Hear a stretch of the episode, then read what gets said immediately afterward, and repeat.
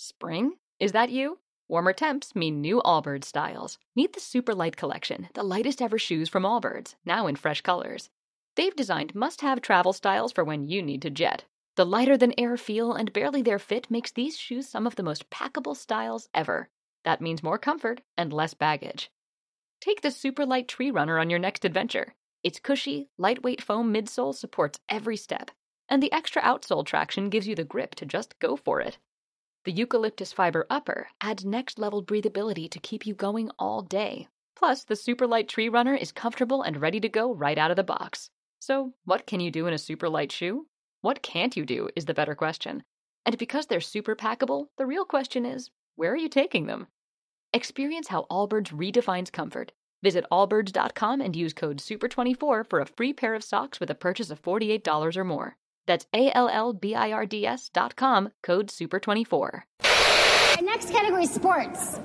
We need to stress to all of our nominees it's not a competition, even though it's sports. No, it's not a competition. It's a fan-voted podcast, but I know that my podcast, Talk is Jericho, has been nominated for this, and if I don't win, well, then that's just not right, because there's no other podcast that's better in this category than my podcast. Even though this is not a competition, how can I not take this as a podcast competition? It's a competition. Steve Austin, he's not going to win. Roddy Piper, he's not going to win. Dan Patrick, that sanctimony son of a bitch, he's not... They're making me do this. Chill out. It's all good. Good. Okay. Nominee sports. ESPN Fantasy Focus Football.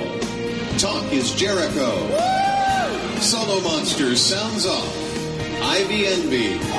The Steve Austin Show Unleashed. And the winner is Talk is Jericho. No. What? It's not true, actually. Sorry, he made that up. It's Solomonster Sound Off. Woo! I did it! And I have nobody to thank. I did it all by my sweet little self. I knew it. I'm a winner. I did it. Woo! It's business time, baby. The Solomonster Sounds Off. My client, Brock Lesnar, conquered the street. This doesn't make any sense. Your title belt is made of leather. You're not a real vegan. You fat. You haven't been beat up properly. Woo! Yes, you heard it there. We won. We won for Best Sports Show at the Podcast Awards. Actually, we didn't. I just thought, what a great way to pay homage to Owen Hart. No, we lost out to ESPN Fantasy Focus Football. Damn ESPN. At least I can rest easy knowing that Jericho and Austin both lost also to ESPN. That's not bad company to be in, you know? But seriously, thank you to everybody who voted for the Sound Off. Just to be nominated and make it all the way to the finals is huge. And it's been an incredible year so far for the show, so let's keep it going. In fact, it was pointed out to me by the gang at Wrestling Soup, who you should also be listening to, that we are back atop the sports charts on Stitcher, #1. And we're also back in the top 100 shows on all of Stitcher. It's not too shabby, so... Keep streaming us on Stitcher, because every time you do so, it helps the show out. As you can tell, it has paid off. You can download the new Podbean app. It is free in the App Store if you have an iPhone. Really, I think any iOS device, maybe not iPad. They might be working on a separate version for iPad, but there is a brand new Podbean app for iOS. You can stream the Sound Off as one of the podcasts in that app. Of course, we have our own dedicated app in the Google Play Store. If you have an Android device, you can download it for free in there. And you can keep streaming the show on Stitcher, TuneIn Radio, Audio Boom. You can subscribe in iTunes. Lots of different ways to get this podcast. So if one way isn't working, if you're trying to get the show through Podbean, it's not working, too much traffic, there's at least 3 or 4 other ways to do it. Sometimes it may not be as simple as you would like, but I ask you please, if one way doesn't work, there's a lot of other ways you can get the show. Sometimes the traffic is just such that it doesn't work right away, so you just got to be a little bit patient. You can use our Audible URL to support the podcast. A lot of different ways you could support this show. This is maybe the easiest way, and it really doesn't cost you anything, unless you want it to. You can sample the Audible service. They offer 150,000 audiobooks for you to choose from. You can listen to them on the go, at home, however, wherever, whenever you want to. It's a 30-day trial, which means you can cancel at any time. You won't get billed. If you really like it, you can stick with it beyond the 30 days, and then they'll charge you. But all you got to do is use our URL. You sign up, you sample it, you give it a shot for a day, a week, a month, whatever. As long as it's in that 30-day period, you can cancel any time. You can cash in one free audiobook, and you get to keep that audiobook whether you stick with it long-term or not. We are effectively giving you a free audiobook. You have absolutely nothing to lose. Just use our URL to sign up, audibletrial.com/Solomonster. Punch that in first. That'll take you to the main page. It'll register our code. But that's not enough. You got to go through the sign-up process, and then you can cash in your free audiobook, and that's when the podcast is helped. I think there are people who think that just by clicking on the link or punching in that URL, they're helping the show. You're not. You're not helping the show at all if you go to the link but don't follow through and actually sign up. So we could have 200 clicks in a given week on that URL, but if 3 people actually sign up, it means nothing. So please, audibletrial.com/Solomonster. Go ahead, follow through, sign up, and cash in your free audiobook. And it kicks a little something back to the sound off, so it's a win-win for everybody. You can also make a direct PayPal donation to support the podcast. You can do that on thesolomonster.com. You'll see the PayPal box on the right-hand side. $10 or more will get you a wrestling nickname and a shout-out. $30 or more, you can get that same nickname and shout-out, plus a brief plug for your own podcast if you have one. Just make sure you include that information when you make the donation. Thank you this week to Nathan, Monday Night Raleigh, Out of Control, Cody Thomas, Dennis, Can't Stop Me Now, Cats, Lord Lexington, Paul Gregory, Guilty as Charged, Mark Court, Deadpool, James Herrera, Doomsday, Donde Page, Charismatic, Christian Jones, The Dallas Destroyer, Alexis Garcia, Rough Rider, Khalil Jones, Guts and Glory, Eric Gutierrez, and the Widowmaker, Joshua Owen. Thank you all for making a donation to this very podcast this week. Again, you can do so on thesolomonster.com. It is still the most direct way to show your support for the Solomonster Sounds Off. And please consider buying a shirt in our store, ProWrestlingTees.com/Solomonster Sounds Off. We've got nearly 20 different t-shirt designs up in that store. We have up to a size 5XL on all of those shirts, and they ship all over the world. So ProWrestlingTees.com/Solomonster Sounds Off. Get your Sound Off shirt. That way, the next time you go to a Monday Night Raw or an NXT or a Lucha Underground or a, I was going to say TNA, but fewer and fewer people seem to be doing that these days. But wherever you go, you can show your support for the Sound Off in shirt form. I had a chance to watch the Alberto El Patron U-shoot that he taped late last year. This was right after he had reached the settlement with WWE and basically stopped talking crap about them. So he sat down with Sean Oliver for about 90 minutes. Really good interview. You know, I would do a fuller review of the entire thing, like on YouTube or something, but there really isn't much to say. He was very diplomatic on a lot of questions. He was not dishing a lot of dirt at all. So some people may be turned off by that. They may not want to sit there for 90 minutes listening to somebody who's not going to talk crap about people. I think it was, in a lot of ways, I haven't seen it, but I heard like the shoots that Ricardo Rodriguez has done. He's a lot more open as far as outing people, and I mean outing people in terms of just stuff that was going on and different incidents and how they treated people.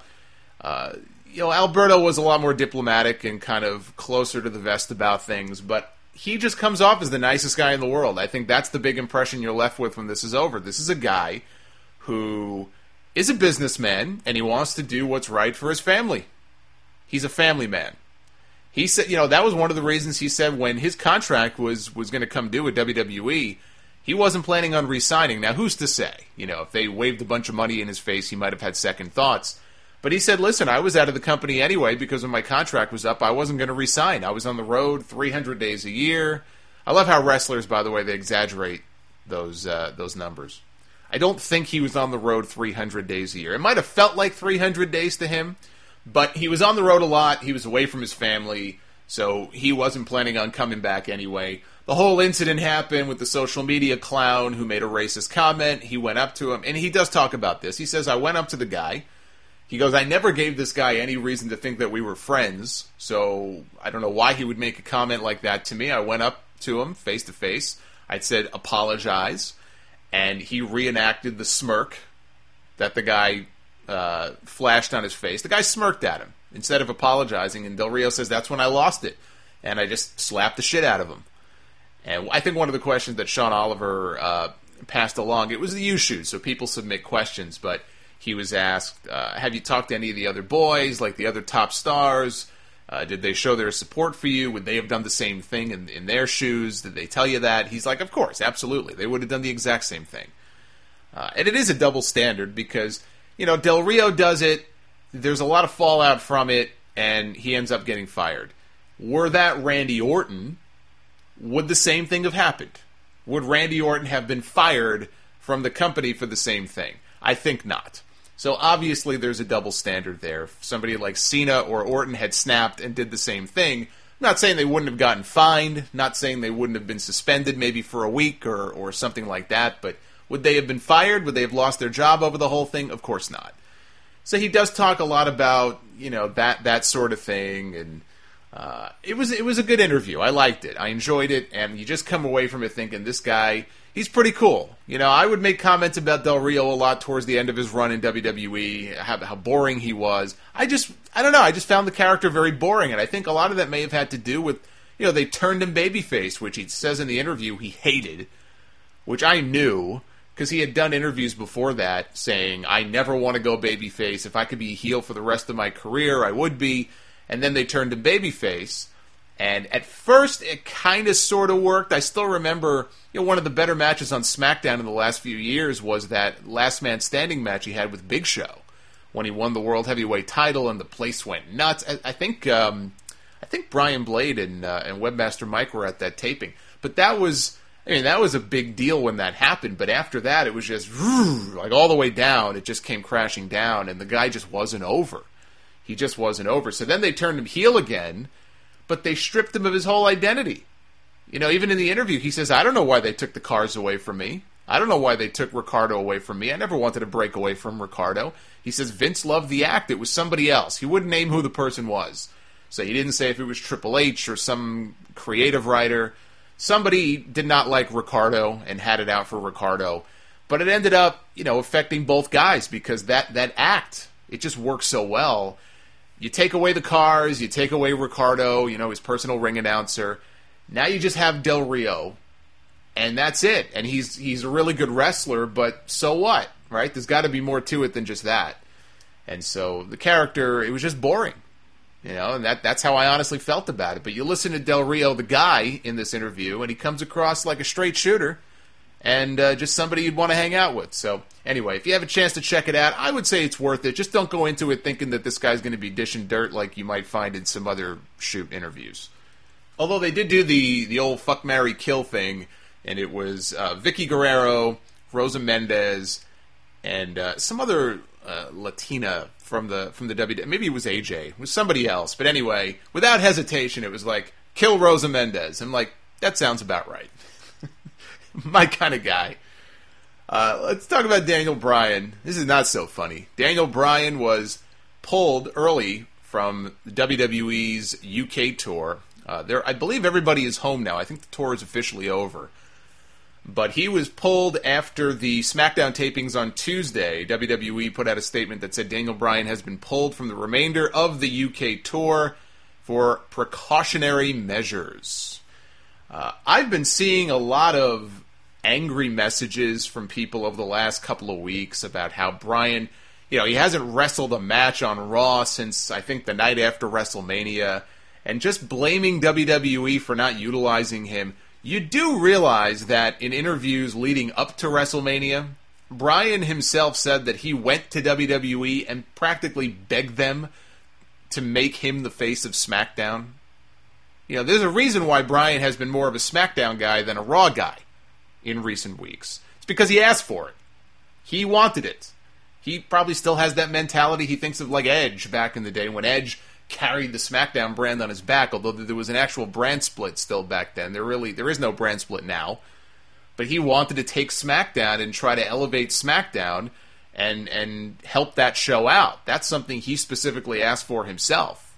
You know, it's not WWE trying to hide him away so that he stops taking cheers away from Roman Reigns or whatever conspiracy theory people are trying to come up with. Now, as far as they pulled him from the tour...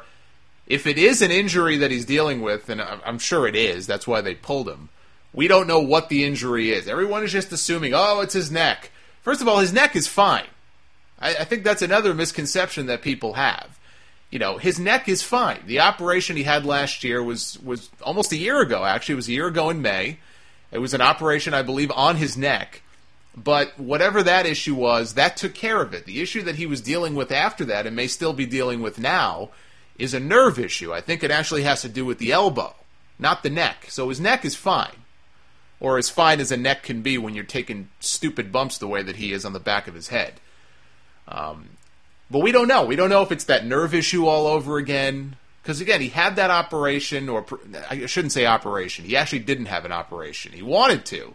And they kept putting it off and saying, no, you don't need it. You don't need surgery. You don't need surgery. He ended up finding that doctor in Colorado, I think, somewhere, who did something, and it worked. But then it wasn't working anymore. He went back to the guy, had the procedure done again, and he seemingly has been okay ever since. It allowed him to come back to the ring. He got strength and feeling back in his arm. So is this a case where he's losing strength and feeling again? Or is there pain? Does it have anything to do with the elbow and the nerve? We don't know. WWE didn't say in their statement. He could just be banged up for all we know. Now, I know he got his head split open in a match on SmackDown against Sheamus a few weeks ago, and ever since then, I don't know that he's wrestled a single one-on-one match since that injury at the hands of Sheamus. He's been in tag team matches on TV. He's been in tag team matches at the house shows. He doesn't have to take any bumps. You know, I've read that he may have suffered a concussion from Sheamus. I don't know if that's confirmed or not, but I read that as well. All I know is, you know, Bryan is a crazy man. He's an absolute crazy man. Those bumps he took on Raw against Luke Harper before WrestleMania, remember that match where Luke Harper was just throwing him around like a rag doll? He's out of his freaking mind. I'm not even blaming Luke Harper. That's Daniel Bryan's fault. The guy is out of his mind. He just doesn't have an off switch, you know? He's like Kurt Angle. No half speed. He only knows one way. And look at Kurt. I mean, I guess, hey, Kurt's still wrestling. He's the freaking champion in TNA, so what do I know? Every time I look at Kurt Angle, I hurt. I can only imagine how he must feel. I still worry about Kurt Angle. Kurt Angle, it's one of those things I can't seem to shake it, you know? Kurt tells everybody he's feeling great. He is wrestling. He wrestles at a reasonably high level still. He's the champion. You know, again, everything, he says he's doing fine. He posts pictures on his Instagram with him and his kids all the time. Everything seems to be great with Kurt Angle, but there's just something about the guy. I don't know. I worry about him. I worry he's not being entirely forthcoming.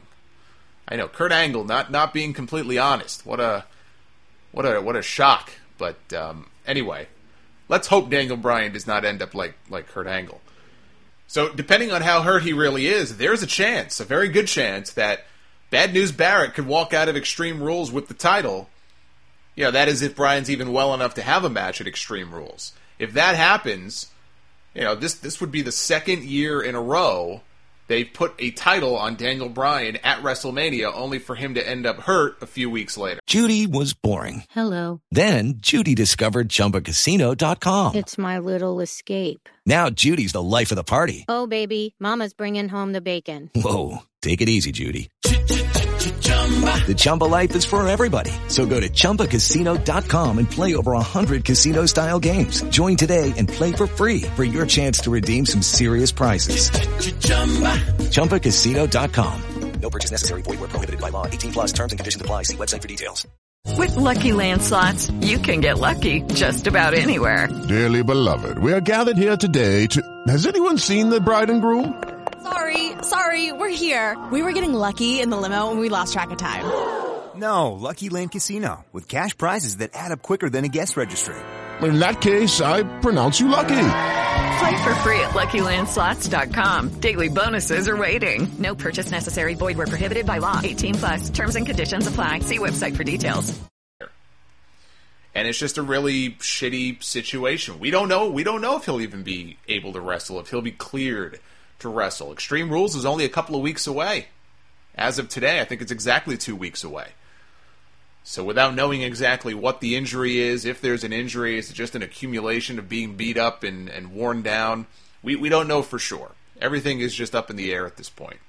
But I hope that it's nothing serious related to the nerve, to the elbow thing again, because if it is, you know, you hate to think about retirement, but people were talking about retirement last year when they couldn't figure out what the hell was wrong with the guy.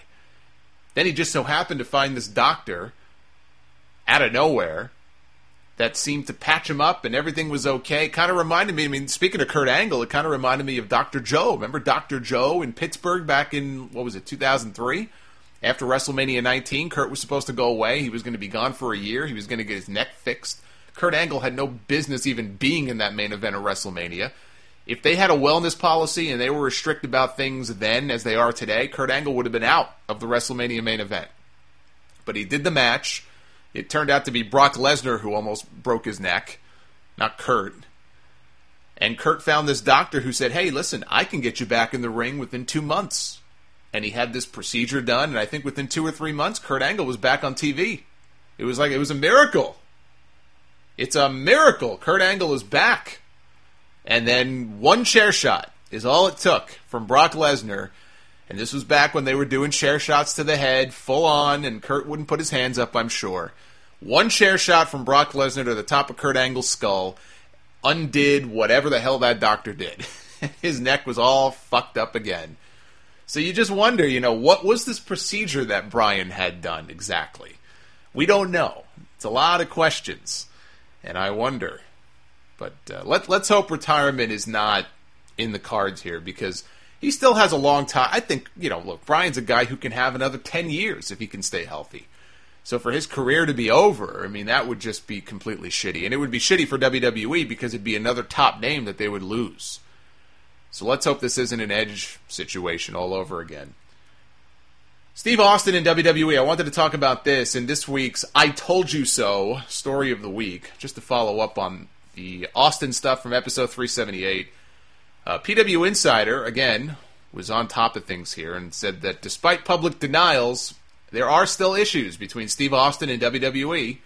More from the WWE side. That's exactly what I said last week. All the people who heard Austin on his podcast say, no heat, everything's cool.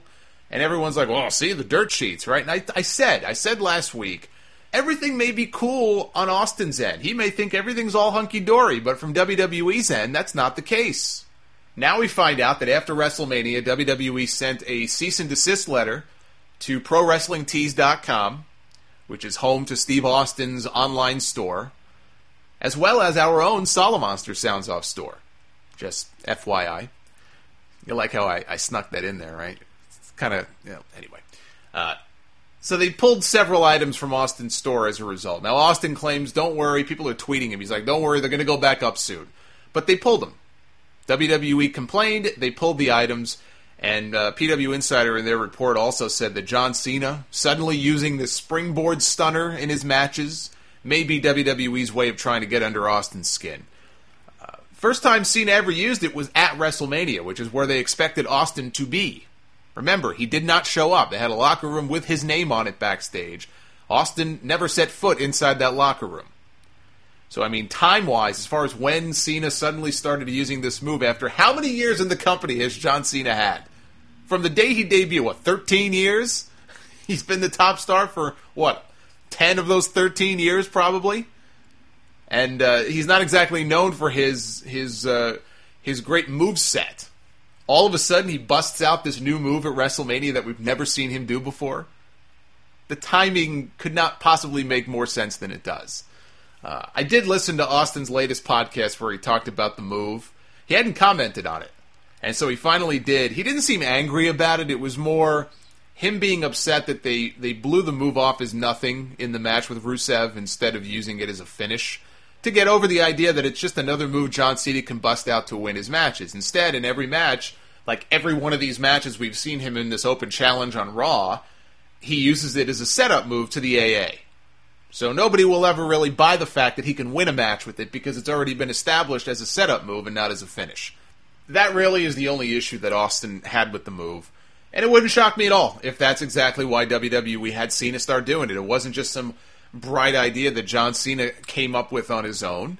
It was, hey, why don't you try this and start incorporating this into your matches? Because I can absolutely believe that WWE would be that petty. I mean, consider who we're dealing with here. okay, and the petty things they've done before.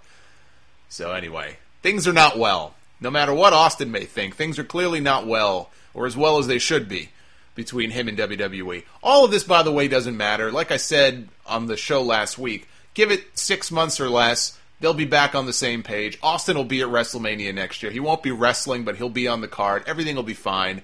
They'll work this out. They always do. It's just a bunch of petty nonsense. And clearly it's petty nonsense from WWE's end, not Austin. Austin doesn't seem to give a shit or is completely oblivious to it because he doesn't care. And somebody sent me a tweet the other day asking me, why are there always issues, or why does there tend to be issues every now and then between Austin and WWE? You know, why do things like this happen? And my response was very simple. My response was because Austin does not give a shit. He doesn't care. Unlike a lot of other people, Austin, if he has a relationship with WWE, great. If he doesn't have a relationship with WWE, I honestly don't think he cares. He's got his own thing going on. He's got his own movies. He's got his own reality shows. He's got his own podcast. He has his own thing. He doesn't need WWE. WWE needs him, I think, more than the other way around, because he's one of the biggest names they've ever had, and they can make a ton of money off him. But Austin's in this unique position where he was the biggest star. He saved his money. Guy's probably still a millionaire many times over, I'm guessing. So he's in this unique position where he doesn't have to take their shit like other people would. If there's something he doesn't like, he's going to tell you, I don't like this. I think this is stupid. So that's what I like about Austin. You know, he tells it like it is. He doesn't take crap from anybody. And that includes WWE and Vince McMahon. If Vince wants him to say sports entertainment, he'll say, fuck you, it's pro wrestling. That's what I like about Austin. And that's why there tends to be issues every now and then that pops up, because he doesn't just take their shit. He doesn't just say, yes, sir, yes, sir. He'll be like, no, I'm not going to do that. And that rubs them the wrong way because they're not used to hearing that. They're not used to hearing the word no. They don't tend to like that very much. Speaking of no, that's a great segue. Somebody who said no to WWE, the Briscoes, Jay and Mark, they are staying with Ring of Honor. They signed a new deal, each of them, to stay with the company for another 2 years. There were a lot of rumors lately that they might be on their way to NXT. WWE had made them an offer, and they have, in fact, turned down that offer and have chosen to stay with their home company. And I say good for them. Good for them. They've got a chicken farm. They've got a landscaping business outside of their Ring of Honor stuff, or in addition to their Ring of Honor stuff. They don't need WWE. Those are two guys that also don't need WWE. Had they gone there, they probably would have made them Bushwhackers 2.0.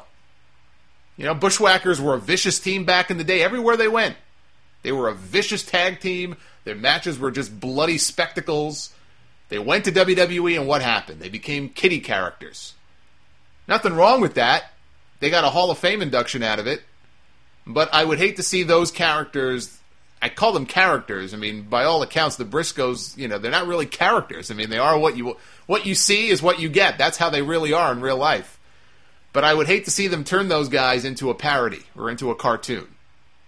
You know, Briscoes are a violent team just like the Bushwhackers were when they were the Sheepherders. And I feel like they would have followed that same blueprint had they gone to WWE, at least under Vince McMahon, maybe not under Triple H. Under Triple H, maybe he would have let them be a little more true to who they are. Under Vince, absolutely, they would have been turned into cartoon characters. I have no doubt about that. So I say good for them. And good for ROH. That's a big deal, being able to keep those two guys. You know, Jay Briscoe is still the Ring of Honor champion. So how much longer he'll hold the title for? I mean, he could hold the title now for another 2 years if they want him to. He's had a hell of a reign. There was interest in signing the Briscoes a few years back.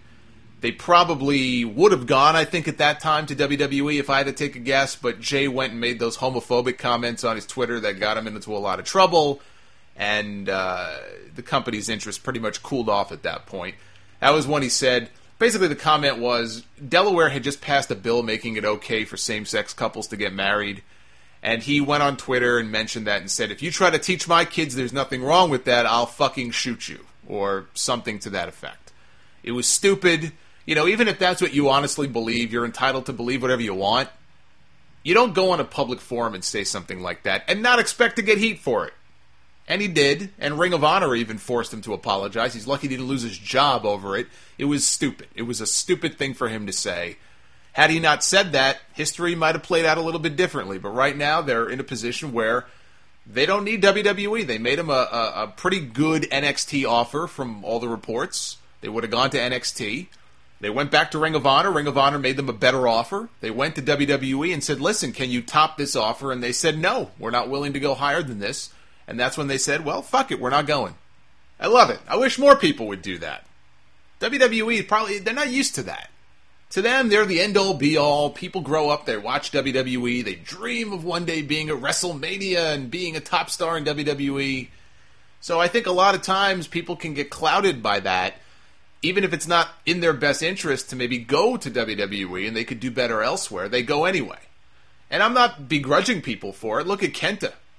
Kenta was a top star in Japan, making good money, and he left that and his family thousands of miles away for the unknown. Who the hell knows if he'll ever make it to the main event of WrestleMania? Who the hell knows how Vince McMahon's going to book that guy when he makes the main roster?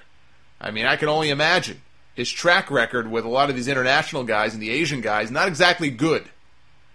But he's just felt like, I have to do this. I have to take that chance. So far, so good. I'm happy for the guy. Again, that episode last week of NXT, I was already a big Hideo Itami fan. I became an even bigger fan. I want to see that guy succeed. I want to see him do well. Finn Balor's another one. He could have done very well for himself, just staying as Prince Devitt on the Indies and the Bullet Club in New Japan and all that stuff, make good money and just have a great career and go out there and have great matches every night. He said, you know what, if I'm going to do this, I'm not getting any younger. I got to give this a shot. I got to see if I can do it. And I think he will end up being a big star. He just has something that they would be complete fools for not taking advantage of that and doing something major with that guy. I mean, you talk about fucking people up. If they find a way to fuck up Finn Balor, then Vince McMahon deserves to have his promoter's license revoked. There's probably a lot of other reasons why he deserves to have his promoter's license revoked. But that would certainly be one of them. So people just, you know, they feel a certain way, and sometimes they let their heart control and dictate what they end up doing. In this case, the Briscoes made a business decision. I think it's the right one. And I think Ring of Honor really is the big beneficiary for it, and it's WWE's loss. God knows they could use some good tag teams right now. Monday Night Raw was live to tape, from London, England at the O2 Arena this past week, a largely forgettable show. Michael Cole was back at the announce desk showing no ill effects whatsoever of the supposed bulging disc in his neck. And when questioned about a possible lawsuit against Brock Lesnar, JBL was asking him questions about it, he just refused to talk about it, which is basically their way of saying this storyline is now over. Last thing we need is another lawsuit storyline on WWE TV anyway, so it's probably better off. John Cena and Wade Barrett opened the show, open challenge match for the United States Championship, U.S. title match in jolly old England. They had a good match. Barrett even got to kick out of the AA, which got a nice reaction in his home country. He was total babyface here. Cena was absolutely hated. Barrett was beloved. No big surprise there. Unfortunately, since Barrett got to kick out of the AA, that meant that Cena got the kick out of the bullhammer, which I hated. I hated that. I know everyone kicks out of everyone else's finish. That's the thing to do these days. But for some reason, this just made me angry. I was angry when I saw that. That's been built up as this devastating finish that just knocks out whoever gets hit with it. Bryan's been knocked out with it. Ziggler's been knocked out with it. It should be protected. The AA has been abused time after time after time. Everyone's kicked out of it. I mean, it's a fucking fireman's carry, for Christ's sake. The bullhammer, he should have just missed it if they were going to do that. Just don't even hit the move. Go for it and miss it. But Wade's a lifetime mid-carder, so I guess it doesn't matter. Cena won with the AA anyway after a poor attempt at a springboard stunner, and he retained the U.S. title. Now, before the match, John Cena did his typical shtick where he sucks up to the fans to try to get in their good graces. He did the same thing with the UK crowd. And he said, I may get in trouble for saying this, har har har, as if, but London deserves a WrestleMania. So of course the place went crazy. They did yes chants.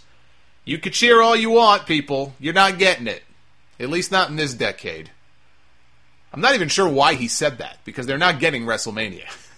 Not in the next several years anyway, so why he would even make a comment like that other than to suck up blatantly, I don't know. After the match, Lana walked out on stage without Rusev, so Lana is back. And apparently no signs of any kind of distress between them, which is for the better. I was very worried they were going to break these two up. And I guess they just dropped that whole thing all. That's their thing now. They just drop things. It's like, we're not supposed to remember this happened. We're not supposed to remember that happened. Just never happened. Kind of like SmackDown. So she didn't come out with Rusev. Cena was waiting for him to come out. He ended up attacking Cena from behind. Zangief blindsided Cena with a chain. I'm sorry, the dude looks more and more like Zangief from Street Fighter every time I see him. So at Extreme Rules, they will have a Russian chain match, where they will be bound together by a chain. The first person to touch all four corners will win the match. Last chain match I remember on a WWE pay-per-view would have probably been Brock Lesnar and The Undertaker. And they had like a biker chain match. I think it was No Mercy back in 2003. I think in that one, the chain was hanging from a pole, and it was just a matter of whoever got it could use it as a weapon. Otherwise, it was just a basic pinfall submission match.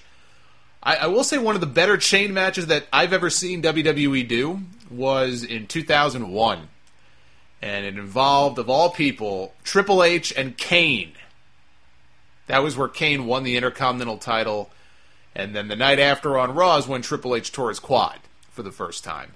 In that one, they were joined at the wrist by a long chain, and you won by pin or submission. So I guess in this case, it's almost like a strap match where they'll be tied by a chain together, but you got to touch all four turnbuckles to get the win. I guess that might be their way of protecting Rusev so that he can lose again to John Cena but not get pinned.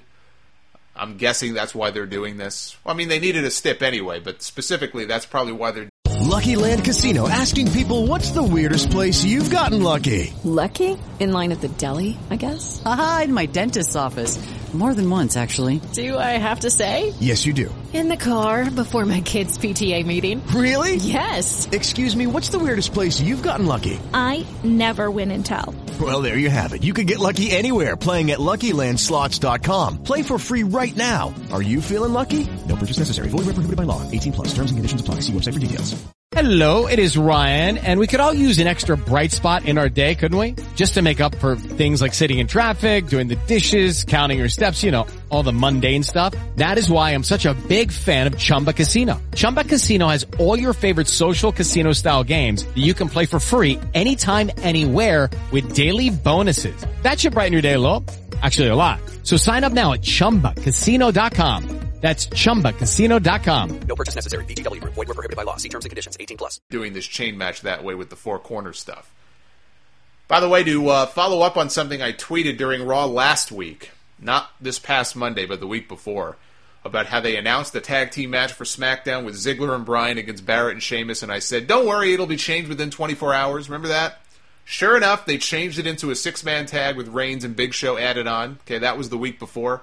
So this week, they announced that John Cena will be on SmackDown to continue his open challenge for the United States Championship.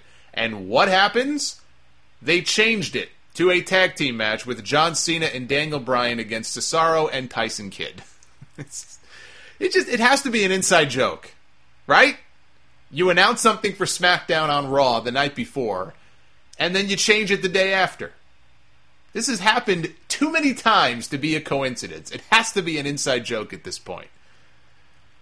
Paige won a Divas Battle Royal in her home country to become number one contender for Nikki Bella's Divas title. There were 8 women in this Battle Royal, and it lasted less than 4 minutes. 3 minutes and 57 seconds on the stopwatch, to be exact. What a Battle Royal! Came down to Paige and Naomi. Naomi basically eliminated herself after getting kicked in the midsection. She fell down. She rolled under the bottom rope and fell to the floor. She wasn't thrown. She wasn't pushed. She didn't grab the rope and attempt to save herself from both feet touching the floor. Nope, got kicked in the stomach, fell down, rolled out, and she was eliminated. That was it. And then Byron Saxton climbed into the ring after the match to interview the winner, and Paige cut what I thought was a pretty good promo about growing up poor, only making 5 pounds a match, using my trusty pounds to dollar calculator. That works out to $7.42 US. That's about what the Divas division is worth these days. Naomi attacked her from out of nowhere like a sore loser, threw her into the barricade a few times, head first too, looked quite brutal. And it appears that Paige is not going to be getting a women's championship match after all. Actually, they don't get women's title matches. Excuse me, they don't get women's title matches on this show. They're divas. You want women, you got to watch NXT or TNA for the knockouts. WWE.com says that Paige is not clear to compete until further notice. They announced that Paige suffered internal injuries after the attack by Naomi. Again with the stupid, exaggerated injuries. Internal injuries? What, internal bleeding? They can't stop the bleeding? She's dying? Is that what's happening here? Is she dying? Is that the storyline? Connor in our Facebook group just fainted. Are you happy now, WWE? Look what you've done. So Paige is going away for a while. She's filming a movie with The Miz called Santa's Little Helper. I can't wait to not watch that movie.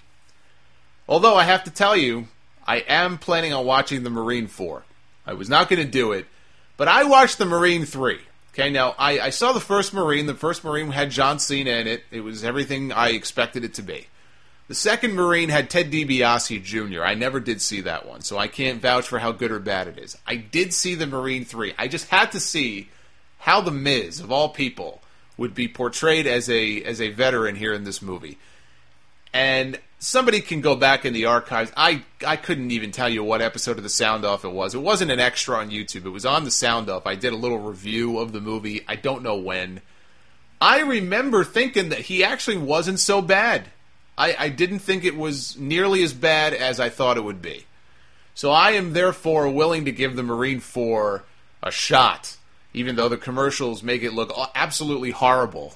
There's a reason in these commercials, by the way, why they don't give away too much. If the movie was really that good, they would give you more. They would show you more scenes. But I am willing to give it a shot because The Miz actually was not as bad in the third one as I thought he would be. And I want to see how Summer Rae is in this movie. You got a hot chick blowing things up and shooting guns? I'll give it a shot. And if I do watch it this week, I'll do a little mini review maybe on the Sound Off next weekend. But this Santa's Little Helper, that does not sound like a winner to me. I will be passing on that one. Although Paige, I don't know. Paige is in the movie? Depends on how big her role in the movie is. I'd have to think about that. Bray Wyatt did another scary backstage promo, still calling himself the new face of fear. New face of fear, huh? So I guess we're just ignoring the fact that The Undertaker beat him at WrestleMania and pretending that it never happened. Yet another example of WWE trying to make the fans forget that something we saw only a few weeks ago actually did not happen. See, what he should be calling himself is the new face of failure. That rolls off the tongue just as well. And it's actually more of an honest representation of Bray Wyatt right now. Something tells me they won't be doing that. And speaking of WrestleMania, a couple of weeks ago, what a matchup between Roman Reigns and Brock Lesnar for the WWE World Heavyweight Championship.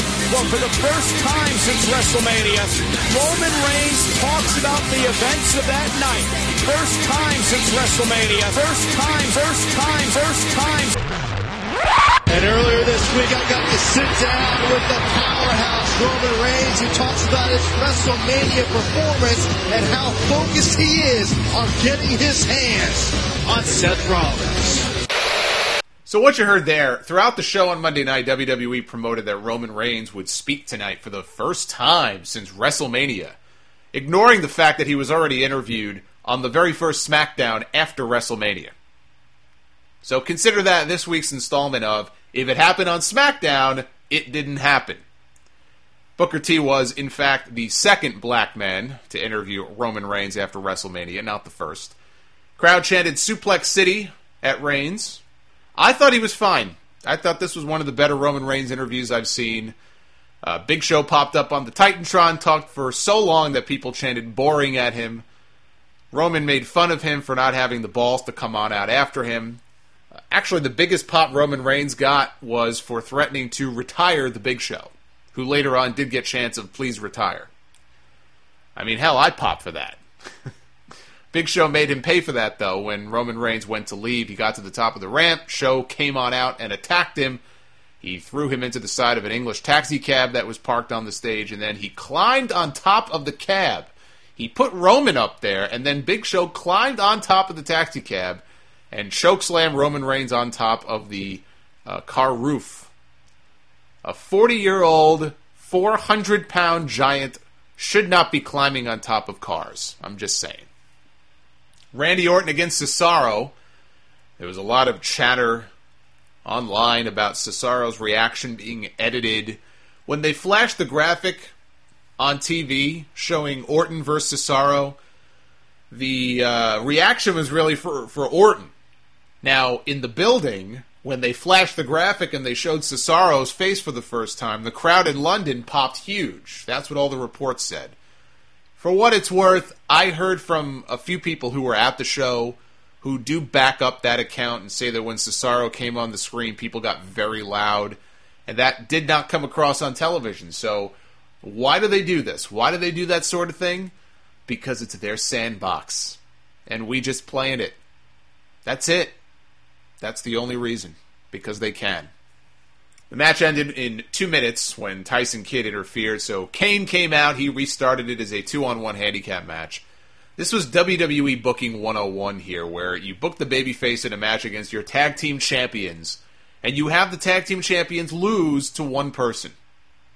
It was no less idiotic here than it is every other time they do it.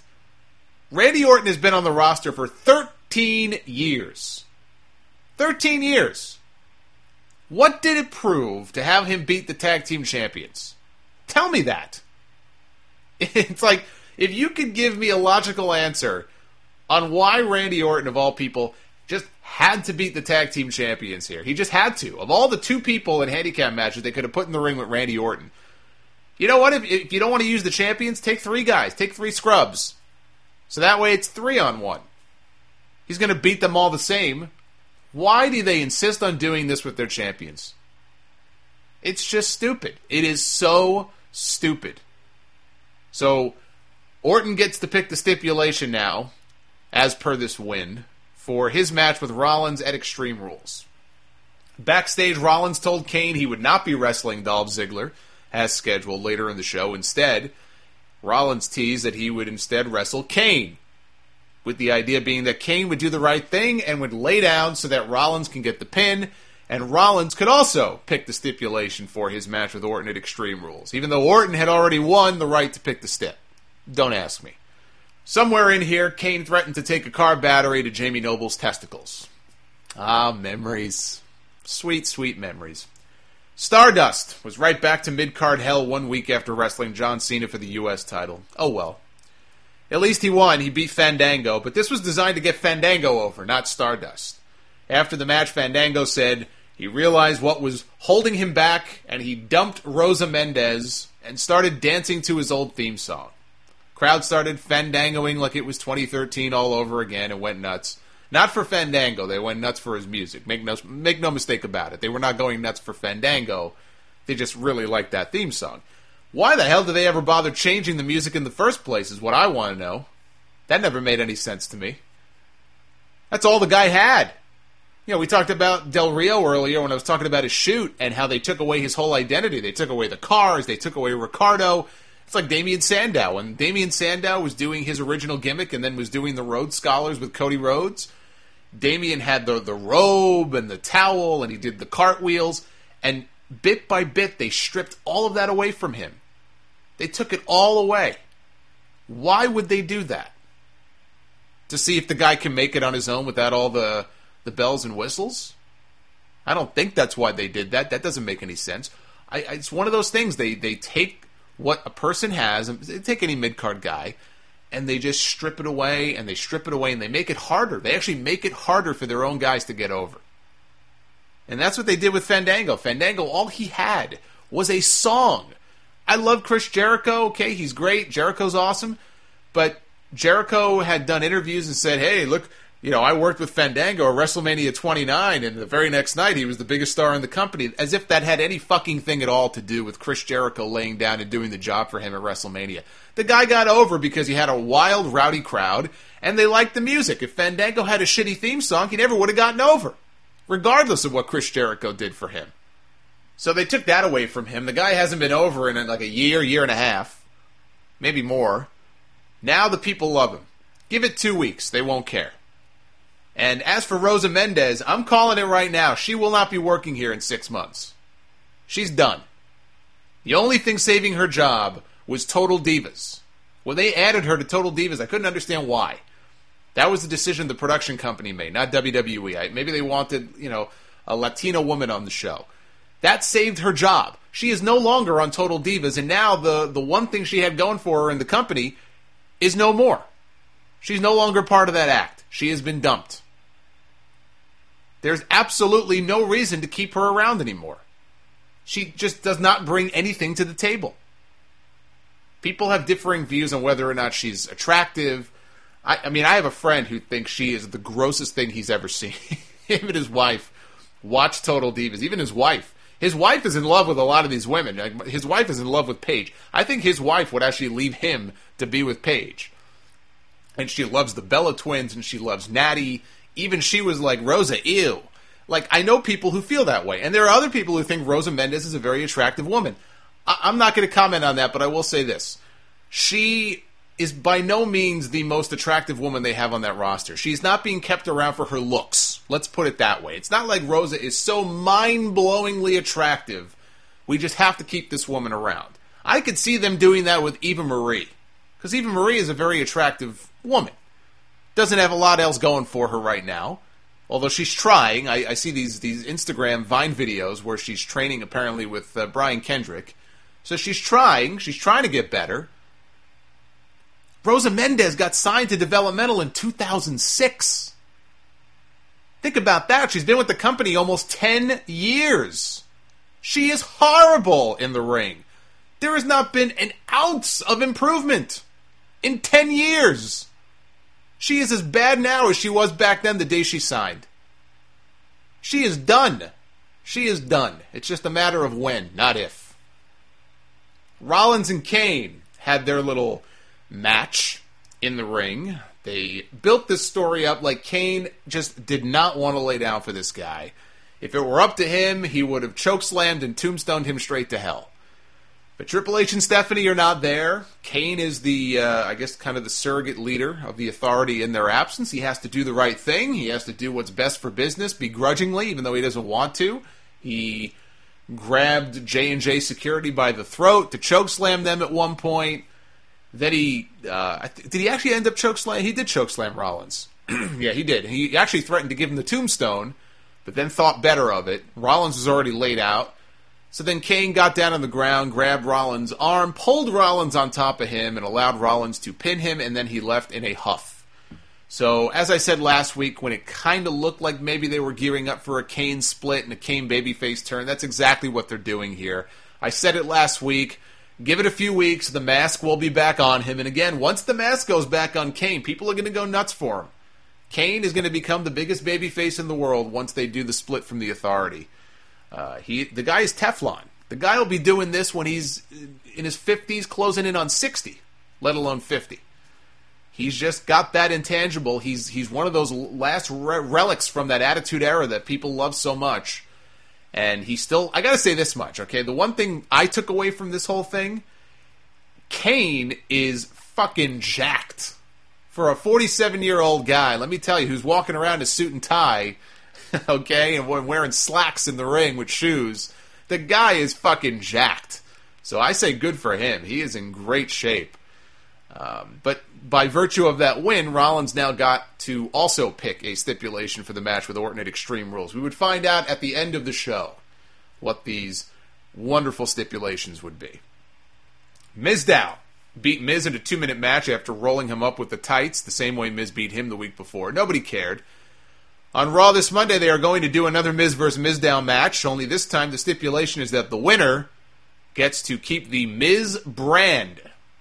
That includes the music, the name, the sunglasses, the whole kit and caboodle. So basically, they both end up losers.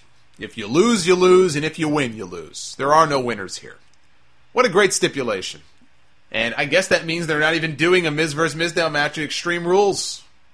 Miz is leaving to film that movie with Paige, so he probably will not even be on the pay-per-view. I guess none of this matters anyway, since Extreme Rules is free on the network.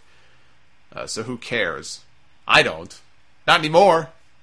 I don't give a shit about any of this. In fact, I bet they don't even have Mizdow win. Right? Everybody seems to think, well, Miz is going to go film the movie, so of course he's going to lose. Well, maybe he will. But watch Summer Rae turn on Mizdow and help Miz win, and then Miz leaves to go film his movie anyway. With Lucky Land Slots, you can get lucky just about anywhere. Dearly beloved, we are gathered here today to... Has anyone seen the bride and groom? Sorry, we're here. We were getting lucky in the limo and we lost track of time. No, Lucky Land Casino, with cash prizes that add up quicker than a guest registry. In that case, I pronounce you lucky. Play for free at LuckyLandSlots.com. Daily bonuses are waiting. No purchase necessary. Void where prohibited by law. 18 plus. Terms and conditions apply. See website for details. Judy was boring. Hello. Then Judy discovered ChumbaCasino.com. It's my little escape. Now Judy's the life of the party. Oh, baby, mama's bringing home the bacon. Whoa, take it easy, Judy. The Chumba life is for everybody. So go to ChumbaCasino.com and play over 100 casino-style games. Join today and play for free for your chance to redeem some serious prizes. ChumbaCasino.com. No purchase necessary. Void where prohibited by law. 18 plus terms and conditions apply. See website for details. The more I think about it, yeah, Sandow is so dead when this storyline is over. He's already kind of dead. Those reactions are very tepid now compared to how they were before. But when this is over, I mean, they may as well use the idea that one of our listeners had last week. Make him Macho Mandow and team him up with Curtis Axel as the new Mega Powers. I'm starting to think that actually would not be the worst idea in the world, because otherwise Mizdow is just going to be dead in the water. One of the writers in WWE, clearly a Soundoff fan, given how they attempted to inject some common sense into this dialogue here from Naomi. Who's the Divas Champion? Nikki Bella, the diva I beat twice. So tell me this, why did we have to have a Divas Battle Royal tonight? I don't know. Nobody knows. It doesn't make sense. It's ridiculous. It blows my mind. I mean, do wins and losses mean anything around here? No, they don't. That's kind of been the point of what I've been saying now for years here on this show. You know what I find even funnier about that? Not just the fact they would even like address that as a subject, but the little expression that she used where she said it blows her mind. I say that all the time on this show. I'm sure it's just a coincidence. But they're using that now to illustrate how Naomi is frustrated. She turned on Paige and did what she did because she realizes that she's being passed over for opportunities here. She should be the number one contender for the Divas Championship. She should not have to compete in a battle royal. She's beaten the champion already on television. I mean, what's a girl got to do around here, right? Well, she ought to ask Natalya. Talk to her. Ask her about those 3 times she beat the champion in non-title matches on TV. She's still waiting for her title shot. This Naomi heel turn would actually lend itself well to the idea that I talked about last week on the Sound Off if they wanted to turn the Usos heel with Roman Reigns. Only problem with that is one of the Usos is down. They're a man down now. Jey Uso underwent shoulder surgery. He's going to be out for up to 6 months. The story on WWE.com tries to portray it like it happened at WrestleMania. Of course, there was talk in the weeks before WrestleMania that he was hurt going into the show. Didn't know if the Usos would be on the show. He actually got hurt, it was a little over a month ago, maybe about 5 weeks ago at a SmackDown taping. So WWE just trying to twist it. It's kind of like John Cena and Batista. Remember back in the day when John Cena hurt his neck? And he had to have his neck operated on? And again, Super Cena, he was back within 3 months from a neck injury. In his first match back, he wins the world title from Chris Jericho. Tears his pec. Tore his pec right off the bone. John Cena did. Back within 3 months. First night in, wins the Royal Rumble. This guy's amazing. It's like a machine.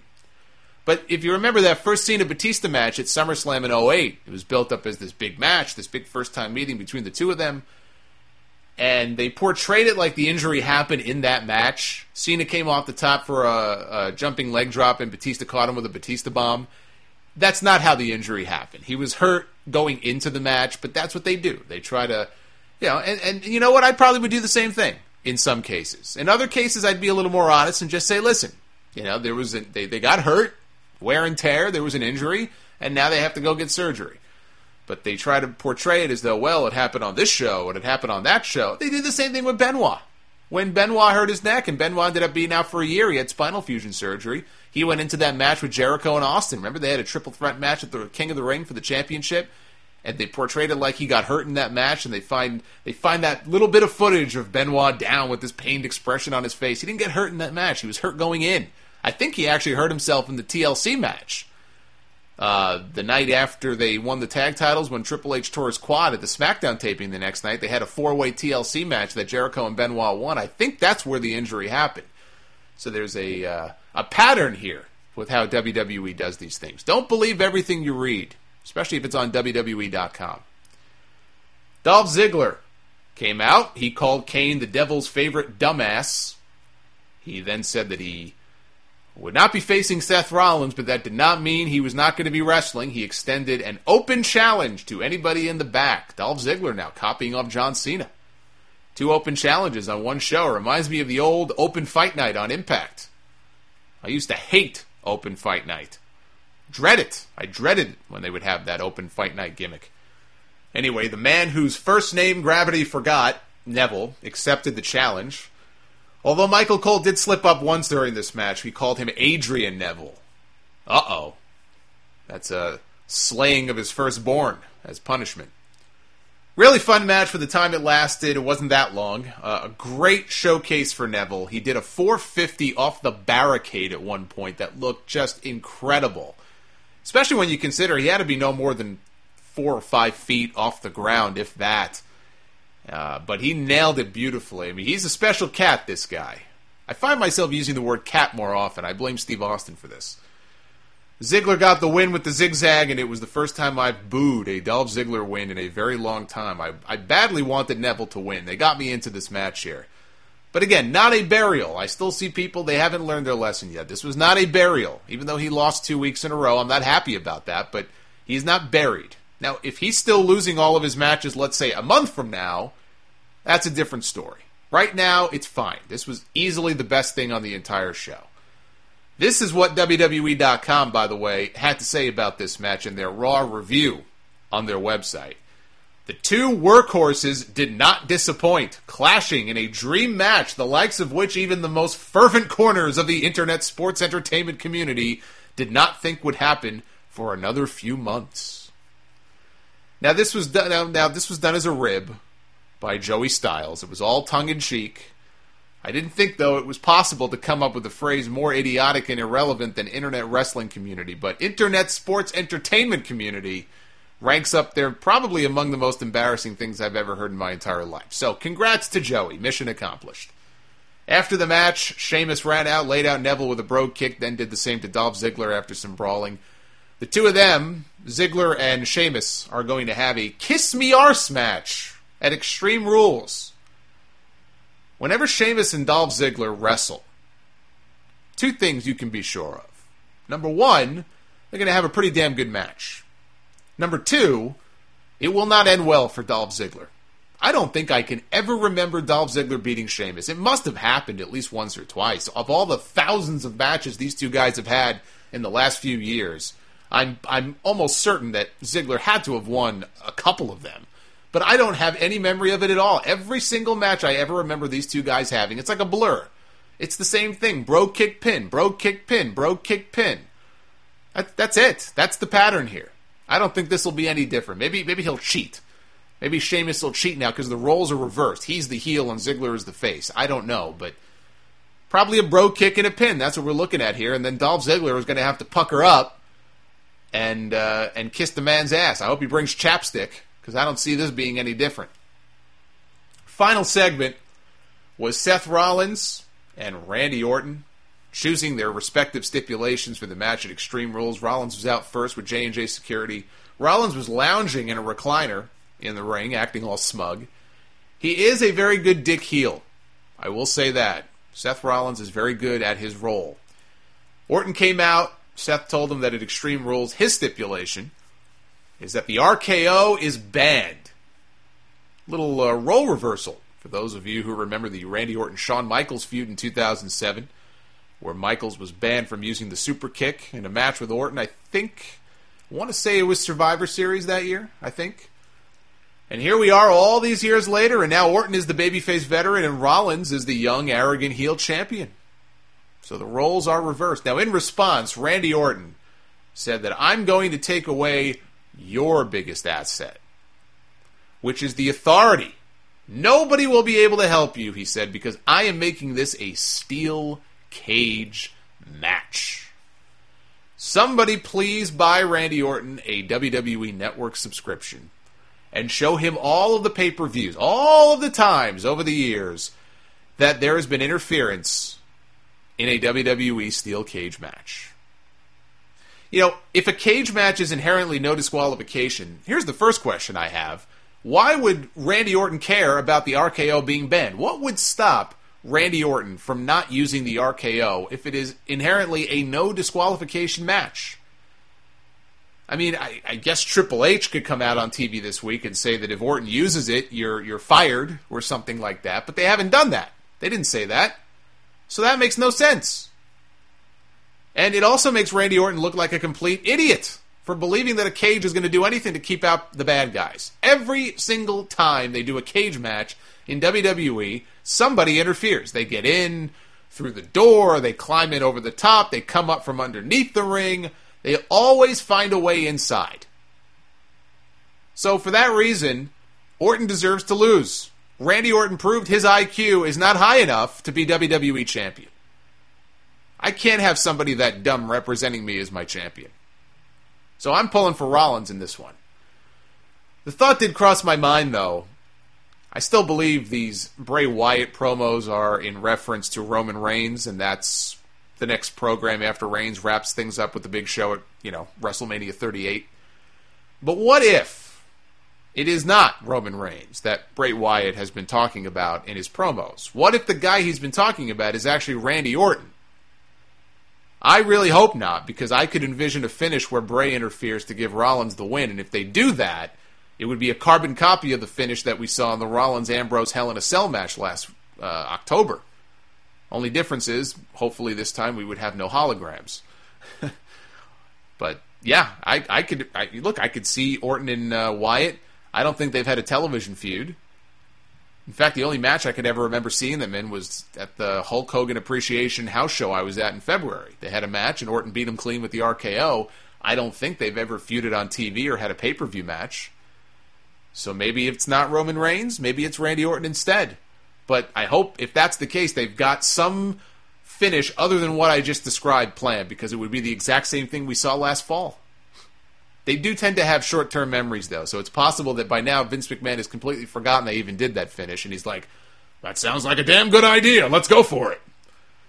Let's hope not. I'm actually not wearing pants, and that's how I watch NXT every single week.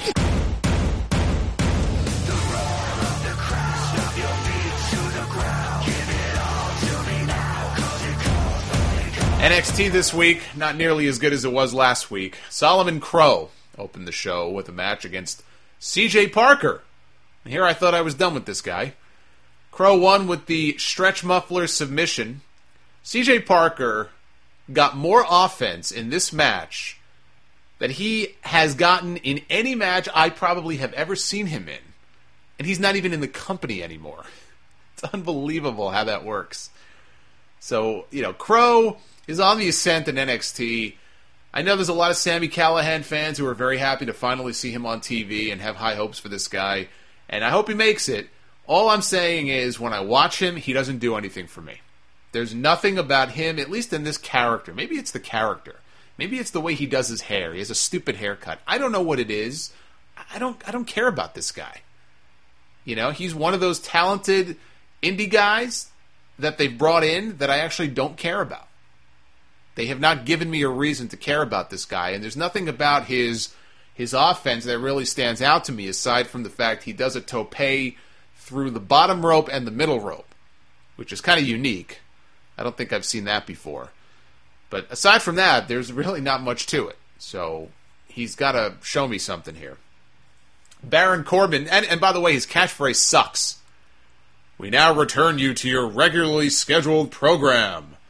Thank you, Walter fucking Cronkite. There's nothing about this character that I'm digging right now. Baron Corbin beat Steve Cutler quickly with the end of days. Nothing much to it. They almost seem to be regressing in the way that they're pushing Baron Corbin here. Instead of his matches getting longer and his character developing, it's just right back to where they were 6 months ago.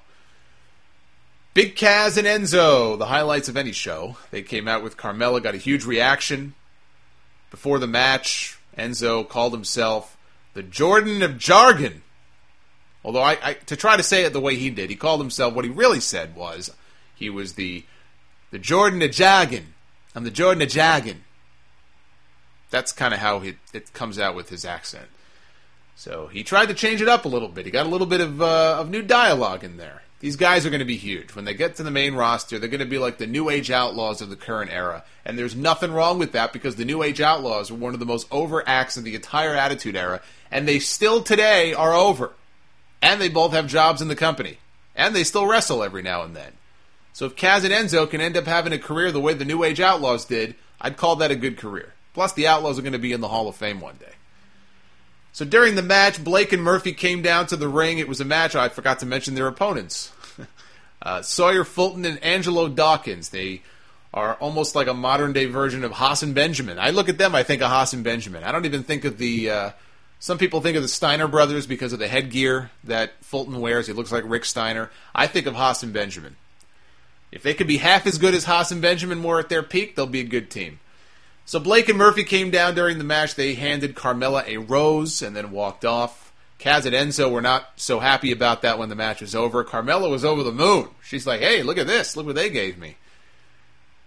Alex Riley is back. He got the crazy eyes in his promo. Was a little scary. He's a little scary when he goes over the top. He says he's not done with Kevin Owens, and he demands that he show up next week. I think this is so sad. It's so sad because this guy is so clearly concussed from the first match with Kevin Owens. He doesn't know what the fuck he's talking about. He ought to be taken off the road. He's clearly got some issues going on up in that brain right now. This poor bastard never learns.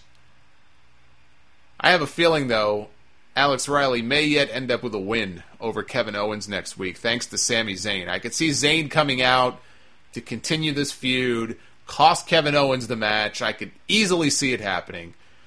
If Kevin Owens loses to Alex Riley, then he should be forced to surrender the championship out of embarrassment. Just strip him of the title if that happens. Dana Brooke made her long-anticipated NXT debut. I say long-anticipated only because they've been showing vignettes about this woman for weeks and weeks and weeks and weeks. So Blue Pants comes out first. Blue Pants is over like gangbusters in that Full Sail arena. And Dana Brooke comes out, and she, you know what she reminds me of? She looked like Beth Phoenix. I think just the gear and the, you know, the blonde hair. I don't know, there's something about her that reminded me of Beth Phoenix. It certainly was not her in-ring ability. That is for damn sure. This was not good. This was not a good match. She's very green. You know, she was in the Arnold Classic. She does some competitive bodybuilding. I don't think she really has any background at all in wrestling. They recruited her, and she's been training with Sara Del Rey. All I can say about that is they can't all be winners. Sara Del Rey is not Mother Teresa. She is not a miracle worker. Maybe in time Dana Brooke will turn out to be a damn good pro wrestler, but right now she is not anywhere close to being a damn good pro wrestler. She is very, very bad. And her finish was, I think it was like a snowplow, right? The old snowplow Michinoku driver into a pin. It is Ryan here, and I have a question for you. What do you do when you win?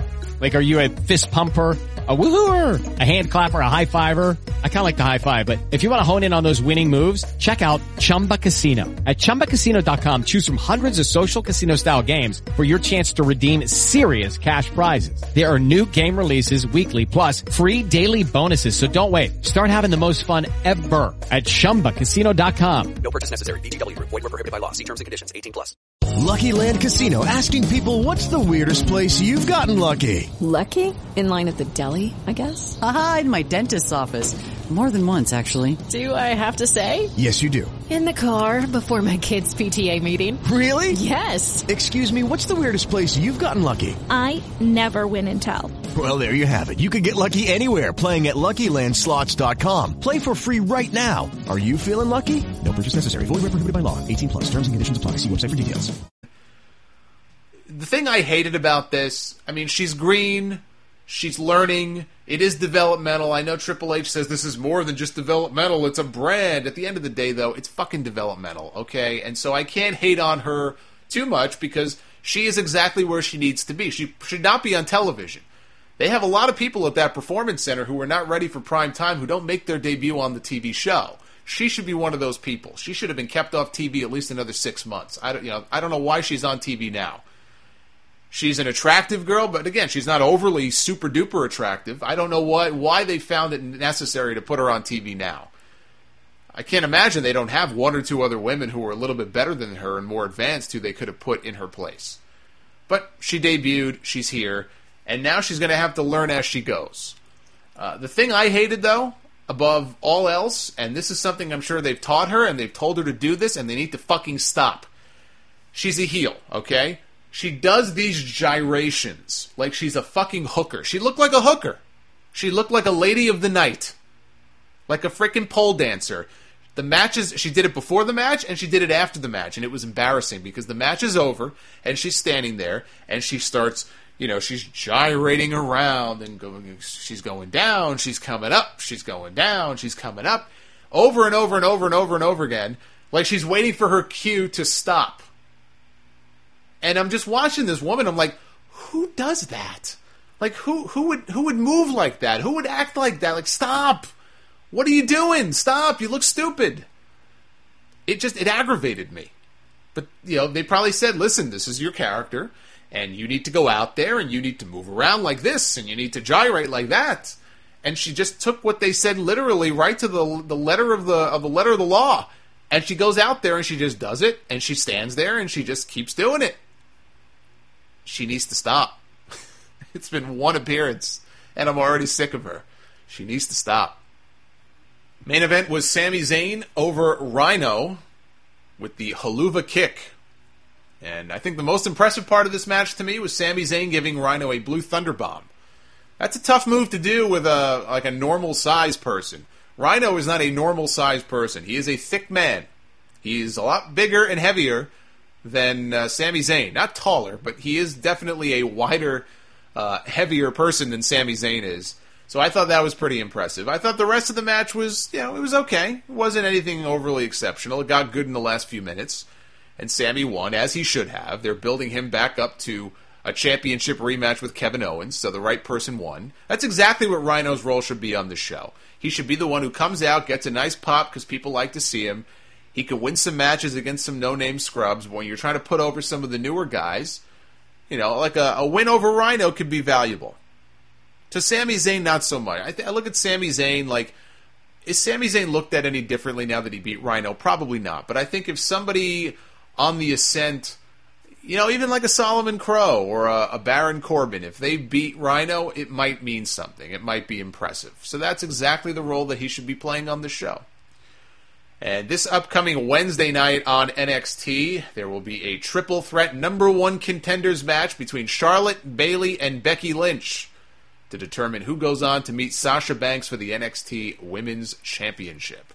So that was the show this week. Not the best episode of NXT, kind of a ho-hum show, to be honest with you. Coming off that Hideo Itami hour last week, this was pretty bad by comparison, but on its own, it was fine. ProWrestlingTees.com is your one-stop shop for all things Sound Off. We've got a ton of different t-shirt designs up there right now, including the official Sound Off logo shirt, the Eat, Sleep, Sound Off, Repeat shirt, and original designs as well, like Let Me School You, Son, and It's Not Rocket Science, people. And it's not rocket science that you should go right now to our store, ProWrestlingTees.com/Solomonster Sounds Off, and get yourself a shirt, maybe two. They ship all over the world, so if you are an international fan of the show, fear not, you can get your own Sound Off shirt. You can also pay via credit card or PayPal, whatever works best for you. So head on over to ProWrestlingTees.com/Solomonster Sounds Off. Buy yourself a Sound Off shirt. And the next time you go to Monday Night Raw, TNA, Ring of Honor, or just out with the family, you can represent the Sound Off with an official Sound Off t-shirt. Again, visit ProWrestlingTees.com/Solomonster Sounds Off and get your shirt right now. We got a lot of TNA news to talk about this week. The big story being Taz is no longer in TNA. He has departed. On Wednesday, he tweeted, "Would like to thank TNA Wrestling for the opportunity to apply my craft for the past several years. Best wishes to them in the future." And John Gaborik, who is the Executive Vice President of Creative and Talent Relations, he tweeted out, "After 5+ years, TNA and Taz have mutually decided to part ways. A champ in the ring and on the mic. We wish him nothing but success, blah, blah, blah." You know, it's funny. When I sat down to watch last week's episode of Impact, which I did finally see, the first thing that jumped out at me when they showed Josh and Taz in their little closet at the beginning of the show was how disinterested Taz seemed to be. I actually noticed it. I actually said to myself, God, that he looks like he doesn't want to be there. It was like Josh threw it to him, and his response was like, "Yep, going to be a great show," but like he said it in such a way where it just sounded so phony. And then this happens. I guess now we know why. It's hard to get interested when you're not getting paid. Story is that Taz was supposed to fly to Nashville last week to do voiceovers for Impact and never got on his flight. TNA has been behind on paying its talent, and Taz refused to get on the plane unless he was paid. Plain and simple. I guess he was not paid in time, or maybe he was, but either way, he ended up not making the trip. And instead, Josh Matthews ended up doing the show by himself. Al Snow has reportedly done some practice announcing sessions with Josh in the last few weeks, so... and Snow was the one who coached Matthews in the first season of Tough Enough. So they may be grooming Al Snow to be Taz's replacement. I'm not saying Snow would be bad at it, but he's got a voice like gravel. He's got a voice like Vince McMahon now. Vince McMahon, if he went back to doing commentary like he used to 20 years ago, it wouldn't be the same. It sounds like he's gargling gravel. I don't know how good that would be for the rest of us to listen to for 2 straight hours every single week. So I don't know about Al Snow. Taz spoke about the situation on his podcast finally. He says his contract was supposed to run through the summer. He asked for his release, so he was not fired. He asked for his release, and he was granted it. He said checks that were owed to him were very late. That really was the genesis of all this. He's got a family. He's got bills to pay. And when you do work... you expect to be compensated for that work in a timely manner. How dare Taz expect to be paid for his work? What a prima donna. Especially when you're the, what was it that Dixie said? Especially when you're cash flow positive. Ain't that right, Dixie? How can stuff like this be happening when you're cash flow positive? He did admit that he and Josh Matthews had a falling out of some sort, and that he doesn't like him, but that had nothing to do with his leaving TNA. I wonder what Taz thought of little boy Josh's Twitter comments to Jim Ross a few months ago. I wonder if that had anything to do with the falling out. He didn't spell it out exactly what they had a falling out about. I wonder if that had anything to do with it, or if they already hated each other.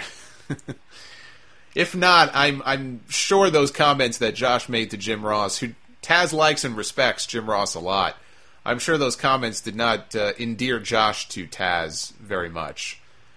So Taz joins many other ex-WWE stars like Hulk Hogan and Ric Flair and Booker T and Kevin Nash and Bully Ray and Mick Foley, who are on the outs with TNA. He spent 6 years there.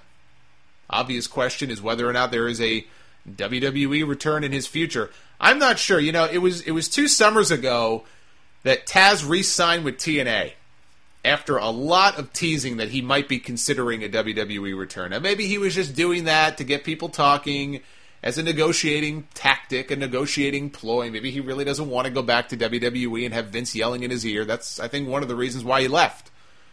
So maybe that's what happened there. But he definitely was teasing it on his social media. He ended up signing with TNA. He signed, I guess what we can now deduce was a new 2-year contract. This was a couple of summers ago. The point is, in the end he re-signed with TNA. I'm not sure that he got a lot of interest from the WWE side. Maybe he did want to go back to WWE, and they just didn't have a spot for him, and they didn't seem overly interested in bringing him in, and maybe that's why he ended up staying with TNA. Otherwise, maybe he would have been as good as gone. So who's to say the interest would be there now from WWE? I think there should be. I think they should sign Taz. Their announcing right now is atrocious. So say what you want about Taz. I actually think that Taz would be an improvement if he were to replace a certain cowboy who wears a cowboy hat on Monday nights. I can't think that it would be any worse. And I do think that Cole and Taz, who I think may have also had a falling out at one time, many, many years ago. I mean, they may be cool now, but I think they also had a falling out once upon a time. Cole and Taz back in the day, they had a chemistry together. Now, it's been a long time. Cole has chemistry with JBL. He's got chemistry with King. Would he have the same kind of chemistry with Taz? I don't know. I don't know until I hear them together. Maybe they would. People have come back to WWE after being in TNA, and it sounds like they got a new life to them. Maybe Taz would have brand new life in his voice, and it would actually sound like he gives a shit. You don't know until you try. All I'm saying is it can't be any worse than the announcing we get now in WWE. Not only that, they've got this new season of Tough Enough that's debuting in June, and I think Taz would be a great fit as the host or the lead trainer. I mean, he's not going to be like one of the other peripheral trainers who gets in there and kind of bumps around. He can't really take bumps with his neck anymore, but I think in that lead trainer or host role, he'd be damn good. He was great in that first MTV season. Him ripping on Darryl still puts a smile on my face when I think about it. Remember when Darryl was running behind the truck? Taz was like in this pickup truck on like a megaphone yelling at him, calling him a fat piece of shit.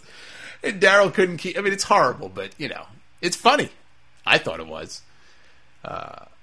Especially when you have somebody like Darryl who, in that first season of Tough Enough, it's been so long since I've watched it, but I think he was one of those guys who kind of took everything for granted.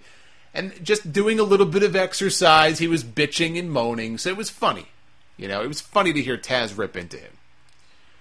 And then you consider this. Here's another thing, by the way. They're planning on adding more live podcast content to the network. I saw that in one of their ads for the new WWE Network programming. Live podcasts, it said in the background. I know they've got the monthly Jericho podcast. Maybe they'll bring back Austin at some point. He could do his show. But why not have Taz do something weekly for the network? He already has his own podcast. Plus, he just started doing some stuff for CBS Radio. He does Raw reviews every single week. Why not have Taz go live on the network after Raw on Mondays with his own Raw review? Or you could do it on Tuesdays. It doesn't even have to be on Monday nights. Maybe that's too late for him. Do it on Tuesdays. He could even take live calls. Why not? That's the sort of content they should be thinking about for this network. There's a bunch of different things Taz could be doing for the company other than wrestling, which he would not do. The only hitch might be that on his podcast, he also said he's got a deal in the works that will have him doing a podcast 5 days a week. Now, if it's not for WWE, then that would take up a lot of his time, and that may close the door on the chance of any of this other stuff happening. But I think they should keep an open mind and consider it. I think he would be good in that role. Now, speaking of TNA being delinquent and paying people, the production people are not safe. The announcers are not safe. The talent is not safe. And neither are the production people. So to piggyback on this other story we just talked about, Brian Fritz with the Sporting News reported this week that multiple freelance production people, so they don't work directly for TNA, they're hired help basically, most of whom have had long-standing relationships with TNA. They're not only way behind on paying all these other people, they're way behind on paying production people for certain dates. And also other production people have been shorted on some pay that they were owed. So they expected this much and they got this much. They say they're still owed money for the one-night-only pay-per-view tapings that took place in February. One production team member was told by TNA's accounting department that the checks for the one-night-only shows were cut on April 3rd. Here we are now. It's April 19th. Nobody has received them yet. And there's a quote in the Brian Fritz story from one of the production people who says, "They are just blatantly lying to us all the time. They're probably still on the floor in Dallas in the office of Panda Energy." So, not good news for TNA. There was another report that one of the reasons a lot of the talent was delayed in getting paid was there was some kind of change from the office in Nashville to the office in Dallas. It's complete bullshit. They're having money problems. But paying your people should be the most important thing. They've already got a small enough roster left as it is. People are leaving left and right. They just had somebody else leave. The head of their social media department, I think. Their digital and social media just took a job somewhere else. People, it's like rats jumping off a sinking ship. Pay your fucking people. That's the most important thing. Don't worry about going back on pay-per-view. There's talk now that Slammiversary in June is going to be a pay-per-view. They're going to make some kind of announcement, I think, this week about Slammiversary. Maybe it's just the location, but it's going to air on Destination America. We'll see. There's a lot of talk they're going to be back on pay-per-view. I don't understand that for the life of me. They don't do any business on pay-per-view. Why the fuck would you go back on pay-per-view? You've got no buzz around your product right now. Your ratings continue to go down. Don't worry about going back on pay-per-view. Don't worry about a lot of things. How about just worry about your core business right now? Pay your people and just focus on Impact. They don't do house shows. They don't do any of that stuff because they can't afford it. And when you can't afford to start, paying your people on time, that's a problem. And I know that some guys like Matt Hardy and Manic came out to defend the company. Havoc came out to say, I've always been paid on time. Doesn't have to be a problem with every single person on the roster. I'm glad that Matt Hardy and Manic and Havoc were all paid on time. Apparently there were a lot of other guys who were not. And one guy just left the company because of it. So that tells you right there that there are problems going on. Wasn't it last year when the production people threatened to walk out and hold the company hostage before a set of tapings unless they were paid right then and there? I think that was last year. And Dixie Carter had to scramble and sign a whole bunch of checks to make sure they didn't walk off the job. So here we are again, not even a year later, and a lot of those production people are having the same issues. So they got to get their house in order. It's just embarrassing. It's embarrassing to constantly read these stories about TNA, especially at a time when their show is actually pretty good. I watched Impact this week. I did get to see it. It was a good show. Josh Matthews called the show by himself. I thought he did fine. The whole show was built around this tag team tournament. The Wolves had vacated the titles because of Eddie Edwards' heel injury. So the titles were up for grabs. They had a tournament. And the Hardys, Matt and Jeff, are the new TNA Tag Team Champions for the very first time, which is kind of surprising. All the years they've been in that company, they've never held the tag team belts before. And they really made it out to be like a big deal, like it was some monumental thing that had just occurred. They beat the Revolution to open the show, and then they ended up winning the titles in an Ultimate X main event. Ultimate X was the main event, with the cables hanging, and you got to climb across the cables and grab the belts. So I thought that was, well done, and I thought the Ultimate X main event was pretty good. Kurt Angle and Eric Young are going to have a championship match next week, as I thought. That's why they had Eric Young beat Bobby Roode a few weeks ago. They needed some heel to challenge Kurt Angle for the championship. Bobby Lashley. With Lucky Land Slots, you can get lucky just about anywhere. Dearly beloved, we are gathered here today to... Has anyone seen the bride and groom? Sorry, we're here. We were getting lucky in the limo and we lost track of time. No, Lucky Land Casino, with cash prizes that add up quicker than a guest registry. In that case, I pronounce you lucky. Play for free at LuckyLandSlots.com. Daily bonuses are waiting. No purchase necessary. Void where prohibited by law. 18 plus. Terms and conditions apply. See website for details.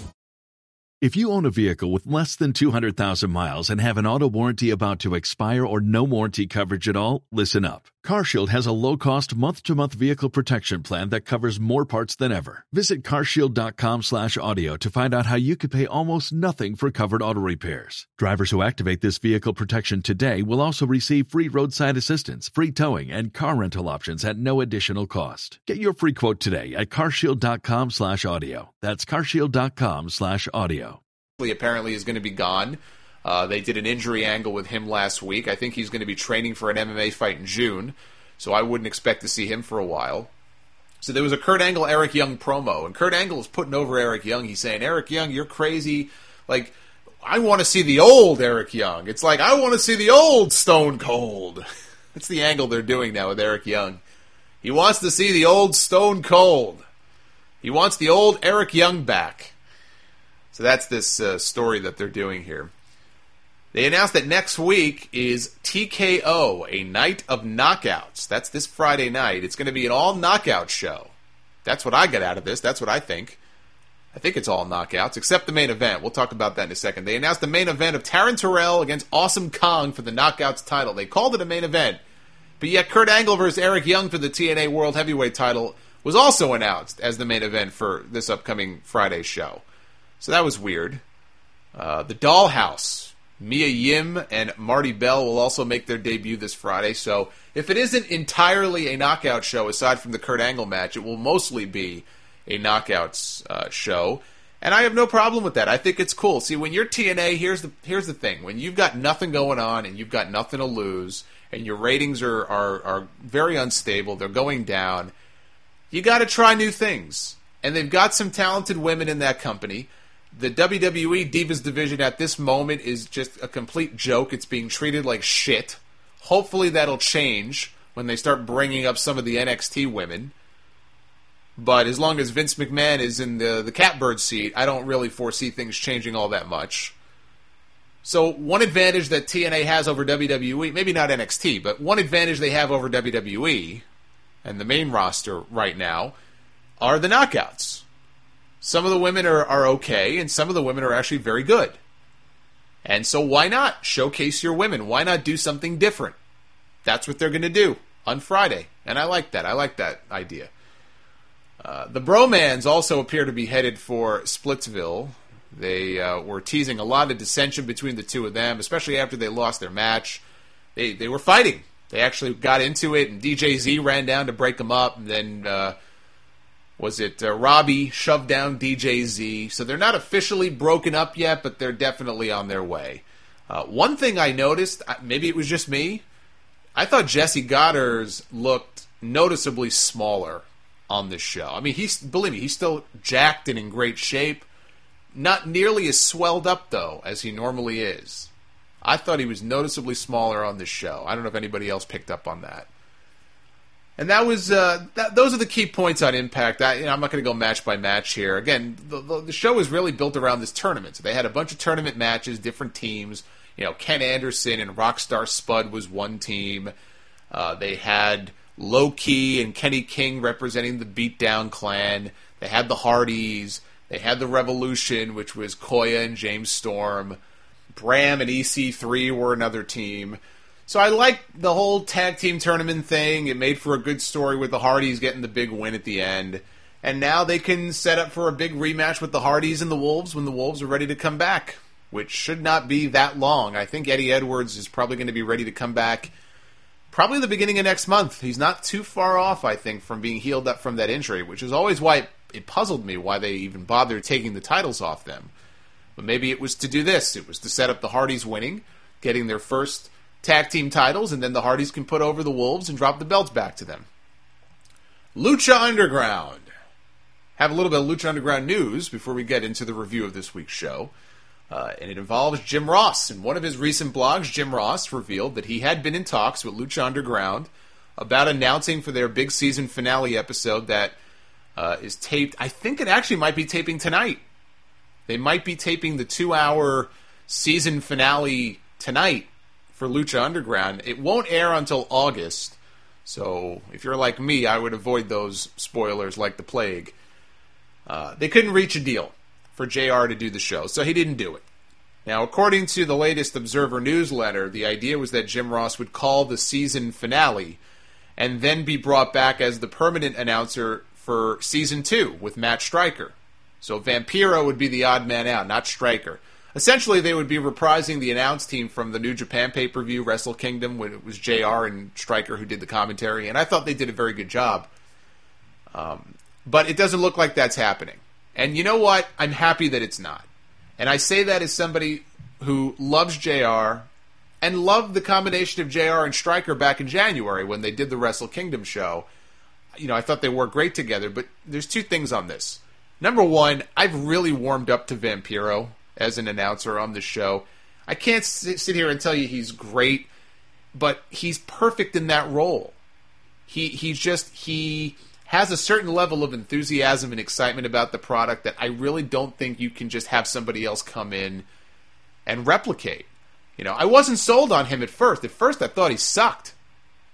I really did, but he's actually quite good. And he and Stryker have become my favorite announce team on any wrestling show. That includes Raw, SmackDown, NXT, TNA. I mean, you name it. I don't get to watch the New Japan on Access show, so maybe Mauro Ranallo and Josh Barnett might be better than them. They're quite good. But they are my favorite announced team in wrestling right now at the moment. I would hate to see them break that team up. The other thing is this, and this is the bigger point. As much as I love Jim Ross, I really don't think he would be a good fit for Lucha Libre. I really don't. I know, right? An Oki with a cowboy hat, not a good fit for Lucha Libre. But when I think back to that Wrestle Kingdom 9 show, I thought JR's weakest work during that entire show came in the opening match. It was that tag team match, Red Dragon, the Young Bucks, the Time Splitters, and the Forever Hooligans were in the opening match. Really, I didn't think he hit his stride until the Minoru Suzuki match on that show. But I think the action, it was so fast-paced and there were so many guys involved that he just felt a few steps behind. And Stryker did a good job of covering for him. If he struggled with that match, Lucha Underground is just balls-to-the-wall action every single week, especially in those opening matches. A lot of the matches go a million miles an hour with a bunch of wacky dives. I just don't think it'd be a good fit for JR. Not saying he would stink up the show or anything like that. Maybe he would surprise me. Yeah, he'd give it a lot of credibility, that's for sure. You have Jim Ross announcing your wrestling show? You think Vince McMahon would be happy about that? I mean, that'd be a big deal. And that's, I'm sure, that's why they want him, or wanted him.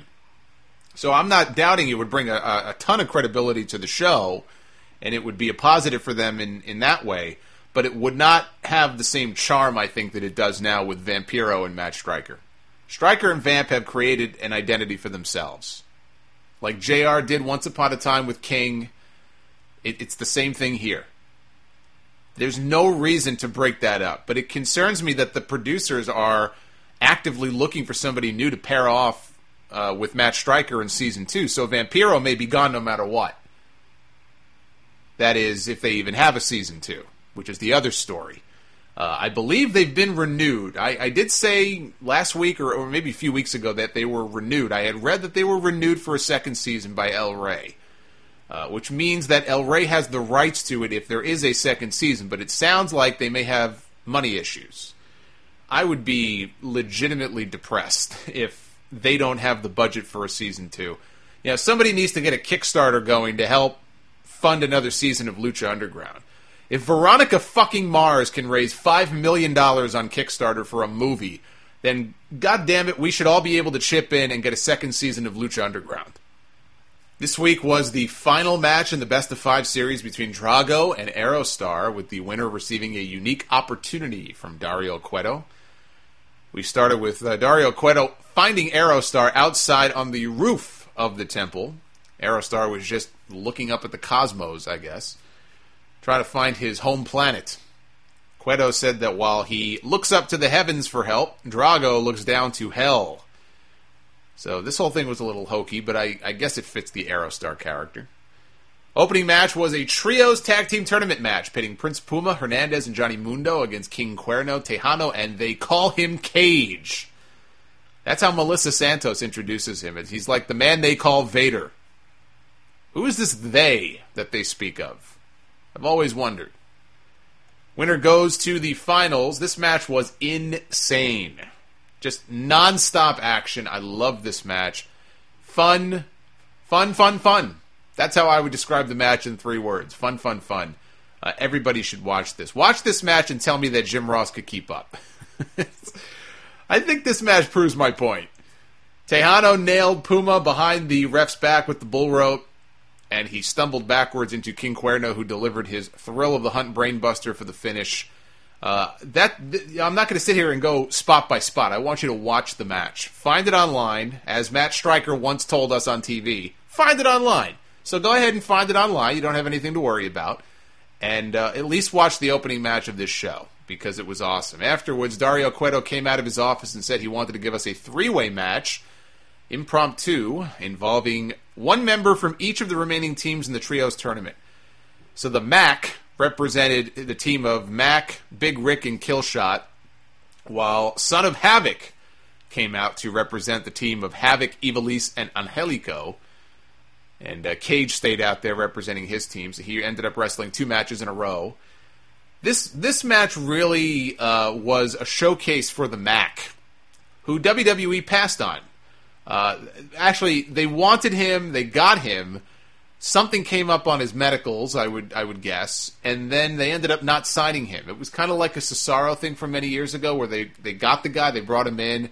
Something came up, I think with Cesaro at the time, it was a visa issue, and then they passed on him. And it was like, what the hell happened? You know, they signed him, quote-unquote, but I guess technically you're not really officially signed until you pass your medicals.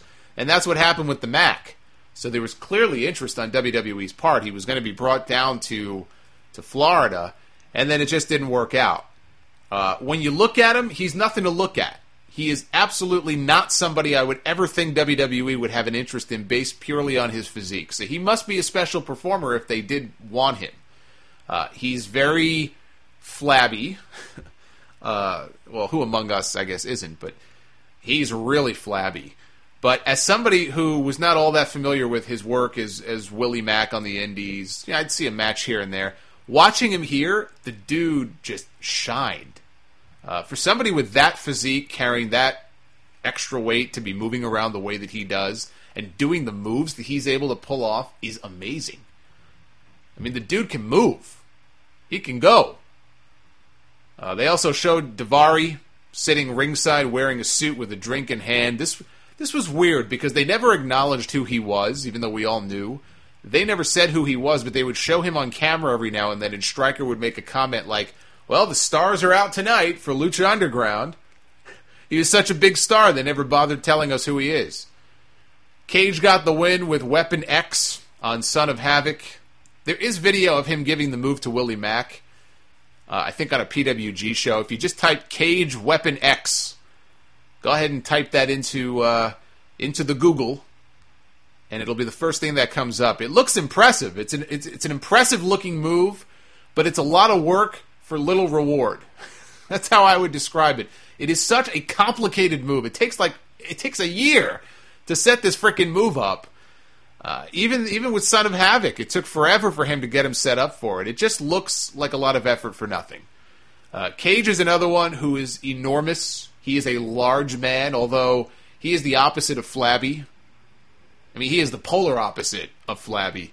He's like one giant walking muscle. Yet he can move around like a luchador, and he can do some pretty amazing things in the ring. I'm telling you, Lucha Underground has a nice group of talent. Everybody brings something different to the table. A guy like Cage, you look at a guy like Cage, he looks like a big roided-up monster. And I'm not saying he is or he isn't. That's how he looks. When you see him work, he doesn't work like a big roided-up monster, like you would see back in the day in WWE. Those fucking guys couldn't wrestle worth a lick. This guy can go. Cage can wrestle. Willie Mack, again, you look at him, not much to look at, but the guy can go. He is deceiving in that way. So they have a couple of guys like that. They've got all the Mexican luchadors who can do all the wacky dives, all the crazy moves. They've got a bunch of guys that just their character makes you uncomfortable. You know, I still say when Drago does that thing where that tongue, you know, comes out of his mouth and like, ugh, I don't know. It freaks me out. Pentagon Jr., he scares me. He's a scary dude. Okay? They've got all these different personalities.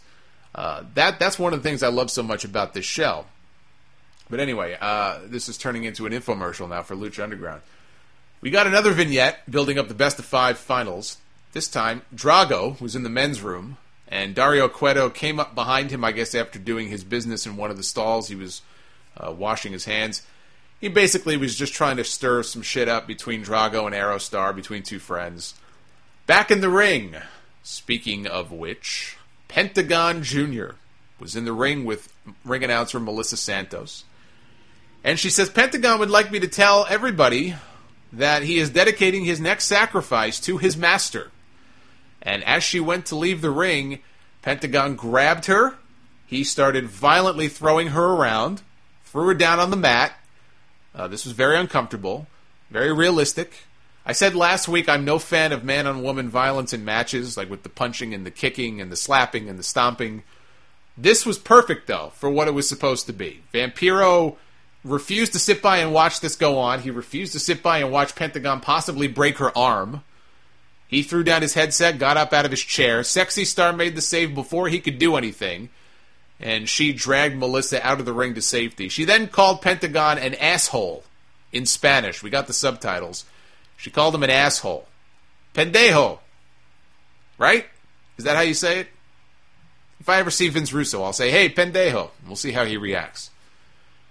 So because Melissa Santos is still traumatized by what just happened, Dario Cueto stayed out there. He took over as ring announcer for the main event as the fans started giving him the what treatment. Stupid pendejos in that temple there. That's my new favorite word, by the way. That what chant, that is the absolute worst chant that has ever infected professional wrestling. By leaps and bounds. There is no comparison to anything else. If I had to make a list of the top 3 worst chants in all of wrestling, the what chant would be number 1, 2, and 3. Bunch of freaking mutants. Anyway, we had the finals. Drago and Aerostar for the unique opportunity. Aerostar did another one of those trust dives. This guy is out of his mind. He looked like a falling star the way they shot this. They used an overhead camera, so when he springboarded off the ropes, they switched to the overhead camera, and all you did was you just saw him fall. It looked like he was falling out of the sky. It's such a dangerous move, though. You know, anyway, later in the match, Drago was laid out across a table that had been set up outside the ring.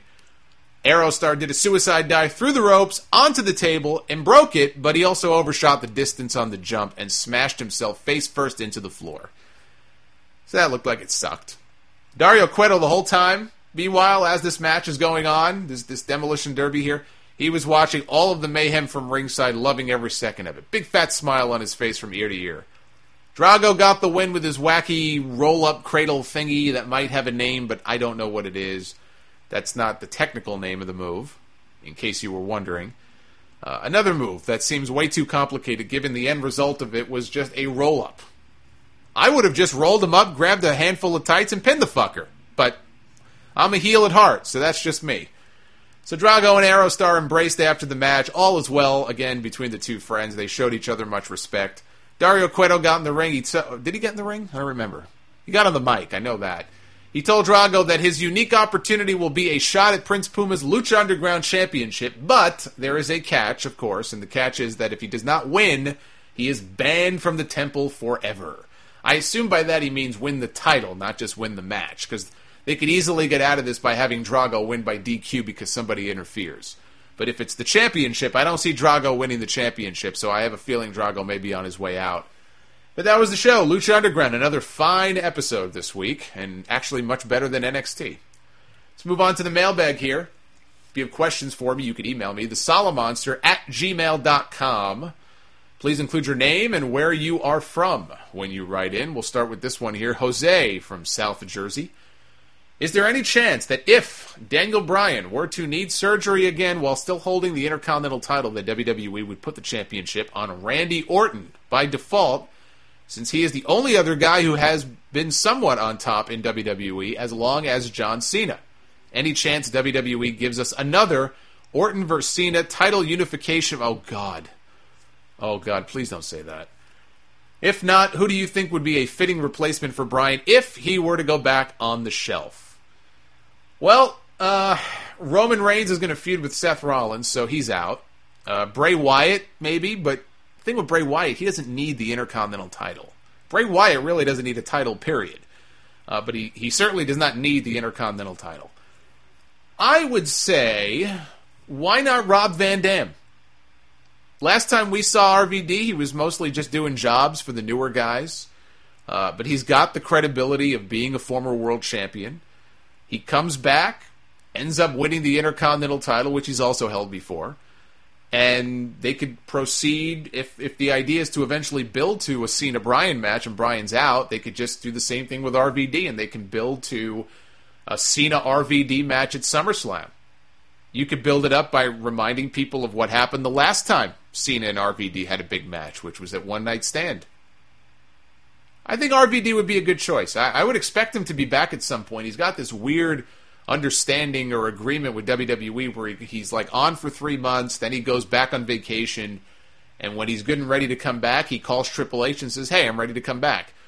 Maybe it's time they gave him a call and said, hey, we need you. And this is what we have in mind. Because I think he'd be a good fit for you know, the spot that Bryan has. You gotta get a name guy in there if the idea is to keep building this championship up for a few more months. You can't just have Bryan go away and drop it back to Bad News Barrett because the guy's a fucking loser.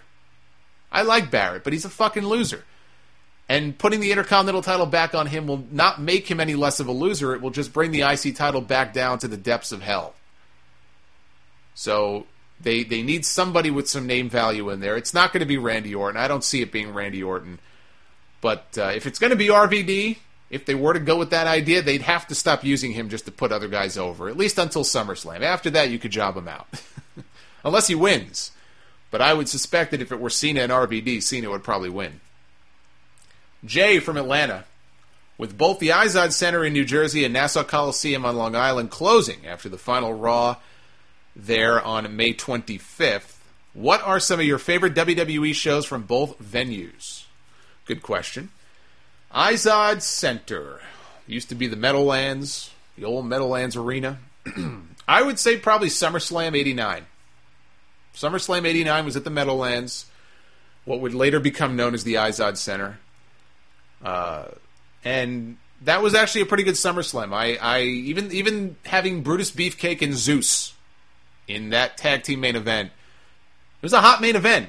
I mean, say what you want to about some of those guys, but like Beefcake back then, Beefcake was over. Beefcake absolutely was taken care of by Hogan. That's the only reason he was even in that spot. But you can't say that, well, he was only there because of Hogan and the crowd crapped all over him. Maybe today they would, but back then, Beefcake, with that gimmick, he was one of the most over baby faces on the whole roster. And Zeus, I thought, played his role fine. They had a hot main event. Warrior won the IC title back from Rick Rude on that show. I thought that was the best match they ever had together. So I have fond memories of that pay-per-view. I would say SummerSlam 89. And also, my very first Raw that I ever went to was in July of 1998. I'll never forget it. I've talked about it before. July 13, 1998. I won tickets from a local radio station to go up in the luxury box. I got to meet Owen Hart. I got to meet Mick Foley. They had Mark Henry. I met him as well, Luna Vachon. And that was actually a pretty important episode of Raw because that was the very first appearance that Shawn Michaels made on TV since WrestleMania 14.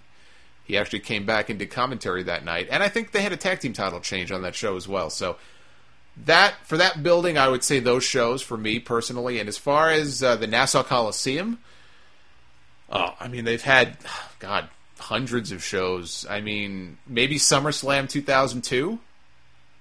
That was the Rock vs. Brock show and Shawn Michaels comeback against Triple H. That was a pretty good show. So I'll say SummerSlam 2002.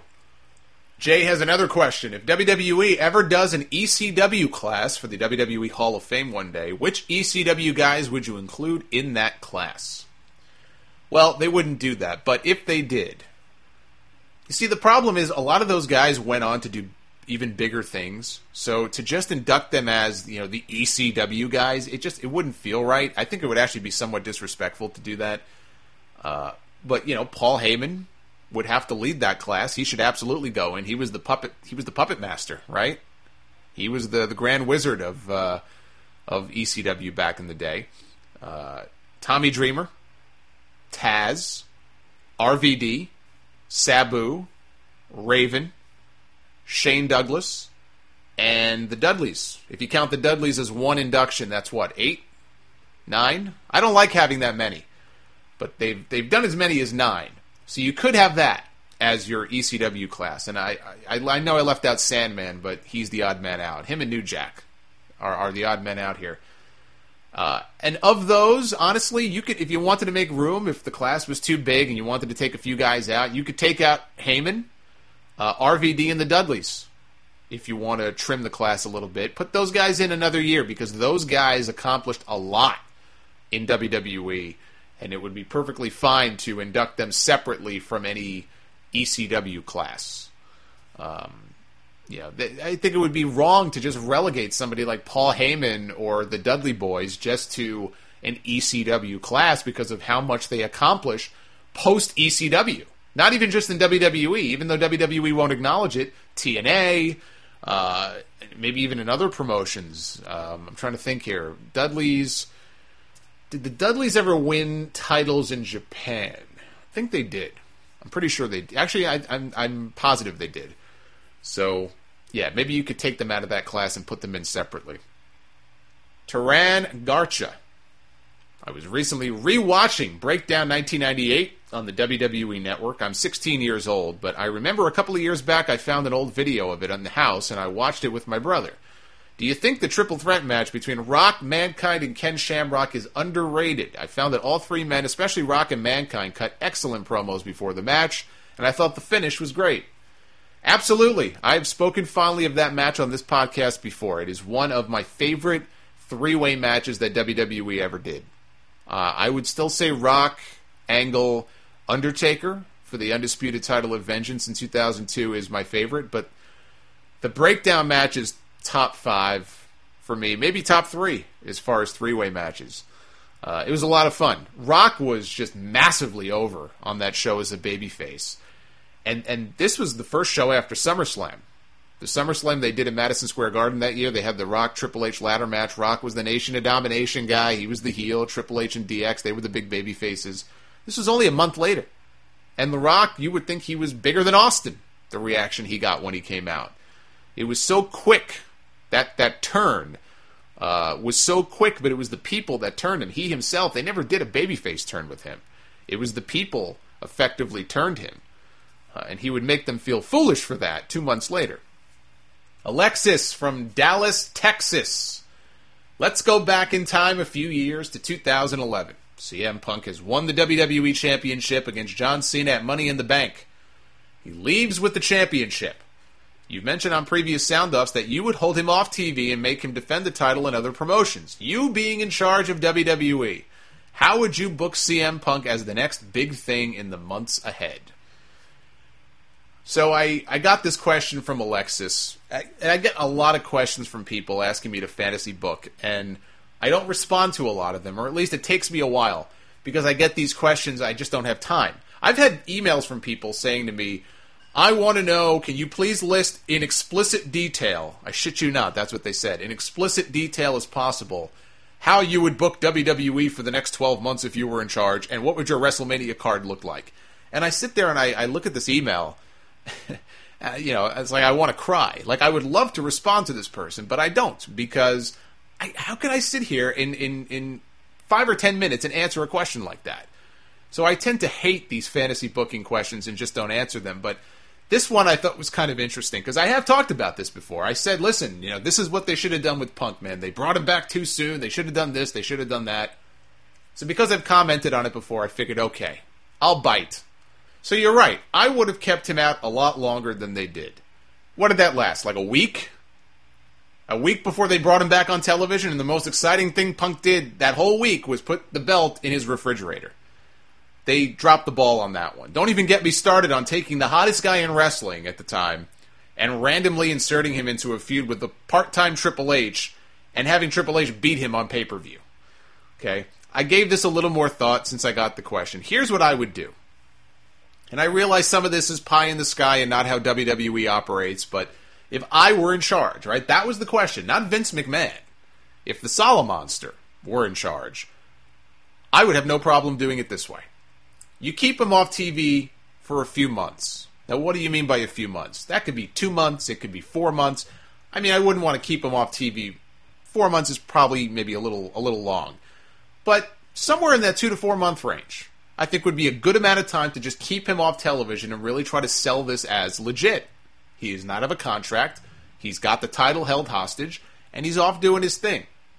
Now, you can't have the company file a legitimate lawsuit in court. You're not going to use the court system for a work if they want to, you know, get their property back. But maybe you can have the company sending out legal threats to him or something like that. That, you know, TMZ picks up on. They feed it to TMZ or something. Make it a little more realistic. Go the extra mile. Put a little bit of effort into this. So you keep him out about that long, right? Go ahead and let John Cena or whoever win the WWE Championship like they did in a tournament. crown a new champion. You let Punk go around and, you know, he's doing Comic-Con like he did that one time and other little events. Carry the title around with him to some of them. Go to Cubs games, whatever. You broker a deal. Secretly, behind the scenes, back channels. You broker a deal for him to go to Japan and maybe wrestle a match, one match, in New Japan Pro Wrestling. You do the same thing with Ring of Honor, both promotions that he name-dropped in his infamous pipe bomb promo, by the way. So there's actually some consistency there. I know, I'm really going into fantasy with this one. But again, I'm in charge, not them. So, consistency is a good thing. Let him do some indie shots if he wants to. Have him show up to a few WWE shows with a ticket in hand. Maybe have Vince have him thrown out for causing a disturbance. At some point, the replacement champion, John Cena, starts challenging Punk to show up and fight. He's tired of seeing Vince McMahon throwing Punk out of these buildings, you know, because Cena, of course, sides with Punk. You know, Vince is being evil. What are you doing, Vince? This guy bought his ticket. He's got a right to be here. But, you know, Cena's getting tired of this. He's getting tired of seeing Punk get thrown out. He's getting tired of Punk making comments in the media and online about how Cena's a paper champion. Everybody knows I'm the real champion. He's the phony. And so John Cena challenges Punk to show up like a man and go face-to-face with him. Stand face-to-face with him in the ring so they could have it out, so they could talk like two men. And eventually Punk does. Punk shows up. Cena begs Vince to let him in. This all ends up leading to a non-sanctioned match, since we're supposed to believe that Punk is not under contract anymore to the company. They have a match. Maybe it's Survivor Series, let's say. Okay, it's a fairly even match. Vince McMahon saunters down to the ring to get a close-up view of the action. Cena, Punk, both of them not happy to see Vince come out. Punk has Cena up for a GTS later on. Let's say he nails the move. Cena's out cold. Victory is well in hand for CM Punk when Vince McMahon, he interferes, or he sends some goons into the ring to do the interfering for him. Either way. Punk fights back. Punk's distracted. That's when you lower the boom. And you have John Cena clobber Punk with the championship belt. The belt that Vince himself slides into the ring. And Cena gets the win. And then after the match, John Cena and Vince McMahon, they embrace. You have a freshly minted heel turn now for John Cena that people have been begging for years. Even in 2011, they were begging for it for years. And Punk's future now, very much in doubt. He only came back for this one non-sanctioned match. He's not under contract, so now everybody thinks that's it. Punk's done. As far as how you go about bringing him back, you can find your way around that very easily. Punk simply shows up the next night, you know, maybe even for a few weeks. He shows up unannounced and unwelcome, trying to get back at Vince, trying to get back at John Cena. He wants them so bad, Vince McMahon says, fine. You know, Vince is fed up with this. He says, fine, you want John Cena, you can have him, but you need to sign on the dotted line first.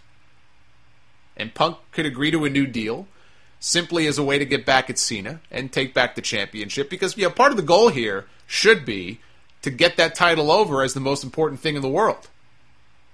Now, if you don't want to do that, you could do a deal maybe where, you know, there's tension that's been building for a long time between Triple H and Vince McMahon. And this was a storyline that was rumored, by the way, for WrestleMania like a couple of years, maybe WrestleMania 30, actually, last year. They were going to do a power struggle with Triple H and Stephanie against Vince, and Vince was going to bring in Steve Austin for a match with Triple H at Mania for control of the company. I do believe that was an idea that was on the books, but Austin didn't want to do it, and then the whole thing fell apart. So it's not a stretch to think that they would want to do that storyline. You build tension between the Triple H camp and the Vince camp. And of all people, it ends up being Triple H, who signs Punk to a new deal. Shane McMahon did that once. Late 98, Shane McMahon, unbeknownst to Vince, signed Steve Austin to a brand new 5-year contract. So it's not like they can't do a story like that. They've done it before. You know, they did it, God, almost 20 years ago now. God, that makes me sad. Think of all that Attitude Era stuff. It's almost 20 years. We're not quite there yet, but we're well on our way to 20 years since that era. That is just frightening. But anyway, there's a lot of different ways you could go with this. That's just one. Actually, that's two that I just named. And yes, it is very similar to the Austin Rock stuff in late 98. But I think it would work, and I think it would help cement Punk as a true top guy in that company. Not just the guy with a belt still playing second fiddle to John Cena. The whole time Punk was there, and the whole time Punk was on top, 2011, 2012, 2013, he was never truly the top guy, and he never was going to be, as long as John Cena was there. And then Daniel Bryan got hot, and so Punk was almost like number three at that point. He was never, ever truly looked at as the top guy. Until he turned heel in the summer of 2012, he was having what I would call a Chris Jericho run as champion.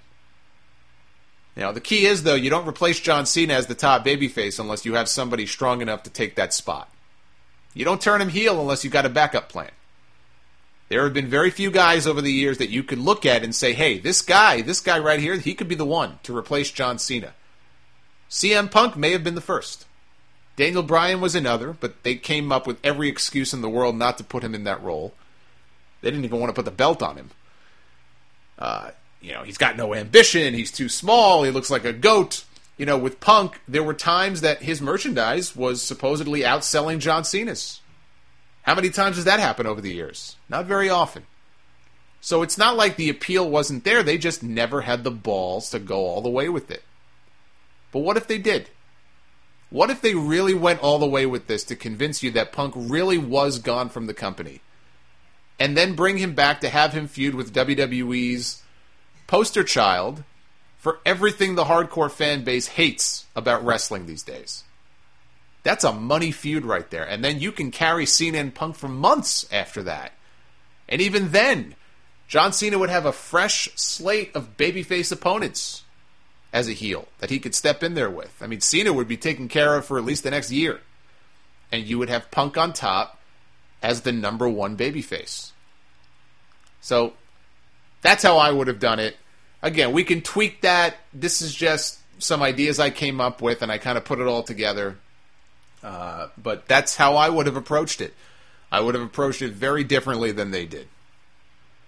Ray from Fort Worth, Texas. I've been watching WCW matches on the network, and I'm remembering how they did not do replays during the match. To me, this takes away from the match and doesn't emphasize what's going on. What do you think? Also, it always seemed like Nick Patrick raised up wrestlers' shoulders when he was counting on two counts. This always annoyed me. Am I imagining this? I think what Nick Patrick was doing, I think he was just checking to make sure the guy's shoulders were on the mat, but I'd have to go back and see exactly what you're talking about. But just based on your description, though, I would imagine that's probably what he was doing. I always found the way that he slapped the mat to be more annoying than anything else. That always bugged me. As far as the lack of in-match replays, taking away from the matches in WCW, I think just the opposite. WWE will do a replay after every single major or semi-major move in a match. You get kicked in the head. Immediately, replay. But then they'll show it to you. Like, there's action going on live in the ring as we speak, but it's hard to see because they've shrunk it down to a tiny little box. So in the other box, they can show us a replay of somebody getting kicked in the head from 5 different camera angles. It's like, I don't care about that. The guy's about to get pinned. Zoom in. Yeah, the way WCW used to do it, they would show replays of the big moves after the match was over. I never had a problem with that. Replays during matches tend to take more people out of it, I would think, than not doing them at all. And we'll do one more here. Martin from Wexford, Ireland. Let's say WCW never existed, thus meaning the Monday Night War never happened. What do you think would be the current state of professional wrestling in North America? The reason I ask is because I have been doing a project for college on the Monday Night War, and was shocked to see how bad the state of WWE was in the mid-90s, both creatively and financially. WCW's arrival may have nearly killed WWE early on, but I believe their rivalry brought out the best in Vince McMahon creatively, as well as the best out of the talent that was working for him. Would WWE be the household name it is today without the Monday Night War? It would be the household name. I mean, if WCW didn't exist at all, it would be a household name just because that's what people know. When they hear wrestling, they immediately think WWF. Some people still think of the WWF initials. They think of WWF, WWE. Oh, that's Vince McMahon's company, right? So yeah, it would be a household name, and the question is, would they exist anymore? I don't know that they would. I think the state of professional wrestling would be pretty sad right now. as far as like overall business and how and like health and how it would be doing. I think it would be bad times. I really do. I mean, there's a lot of negative you could point to caused by that whole era, hot-shotting, you know, giving shit away for free on television. It's all about ratings, and yeah, there's a lot of negative, I think, kind of habits that came out of that era. But it also just launched wrestling into the stratosphere. It brought in a lot of new fans, and I think what it did was it put WWE on this path that even with the tough times they've had in like the last, let's say, 5-8 years, whatever, business has gone up and down, and they've had bad periods of business. They did so well for themselves in those earlier years, they could sustain those losses. Like they're healthy largely because they set themselves up for that many, many years ago. I think people would be shocked to find out how close WWE was to bankruptcy in 1997. They were this close. And what actually turned the company around, believe it or not, the one thing that really first started to turn the company around in 97, to go from a company that, according to Vince McMahon, hey, Brett, we can't afford to pay you on your contract. You're free and clear to negotiate with Ted Turner and Eric Bischoff. All of a sudden, to Vince McMahon going back to Brett and saying, hey, things have changed, and now I could afford to pay you, even though Brett had already made the deal with WCW. So what caused that quick shift in 97? It was upping the price of their pay-per-views. In Your House went to 3 hours. I think it was still 2 hours up until the summer of 97. Following WCW's lead, they made all of their pay-per-views 3 hours, and they jacked up the price. Those In Your House shows were a lot cheaper than, say, SummerSlam, WrestleMania, King of the Ring. So now all the pay-per-views were equal. They were all the same length. They were all the same price. I think it went from, it might have been like $14.95 to $29.95, or $19.95 to $29.95. Whatever the price jump was, that's what did it. So it wasn't a case where, they're upping their pay-per-view prices, and so it's going to cut their buys in half. No. All that happened is more people bought the shows because the product started to get hot. The price change didn't really chase anybody away at all. They had more people buying the shows and at a higher price. So now when they get their cut of the pay-per-view money back, they get a much bigger pot.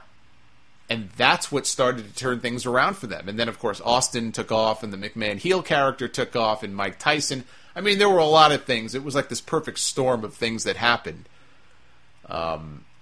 But they were very, very close. I mean, they were in dire straits in 1997. I think Vince said he either had to take out a loan or he was close. I think he did. I think Vince had to take out a loan, but he was very close to declaring bankruptcy that year. If WWE goes bankrupt, I mean, everything changes.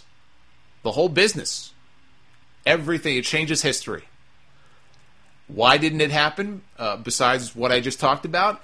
It was that Monday Night War period. It was that competition that they created between the two brands. I can only imagine creatively the ideas that Vince McMahon would have come up with were he not in a position where he had Eric Bischoff breathing down his throat and embarrassing him every single week and giving away the results of his tape shows and all the shit that Eric did to Vince that pissed off Vince McMahon. Look at creatively where that company was in 1995 with the fucking Goon and T.L. Hopper and Duke the Dumpster Drozy, and all of these shitty gimmicks. And just, oh my god, it was awful. They had some talented guys, but just awful. Awful, awful, awful creative that year. What would the company look like in 97 and 98 if WCW wasn't there to light a fire under their ass, right? So that also, I mean, that was the biggest reason why WWF started turning things around. They were threatened. And that's when they said, all right, we're going to push the envelope. You guys want to go out there and do crotch chops and show your bare naked ass on TV, and we'll have women wearing, you know, nothing but pasties on their tits and all the stuff that they did. It all stemmed from WCW kicking their ass. I think that's what WWE needs now. They need somebody to just kick them in their ass. Big time.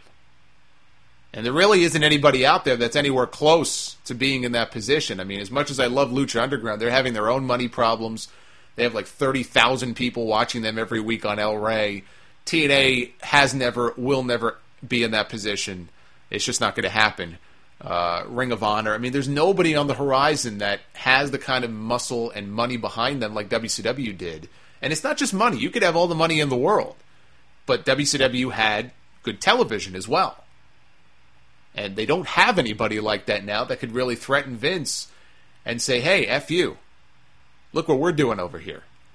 And I think that's one of the biggest shames about WCW going out of business, even though they deserve to. It's one of the biggest shames. It wasn't just that a bunch of people lost their jobs. It was, look at where we are today. Even at their best, when WWE's on fire and they have some good television and they, or, you know, whatever, this guy's really over. It's just, it's not how it should be.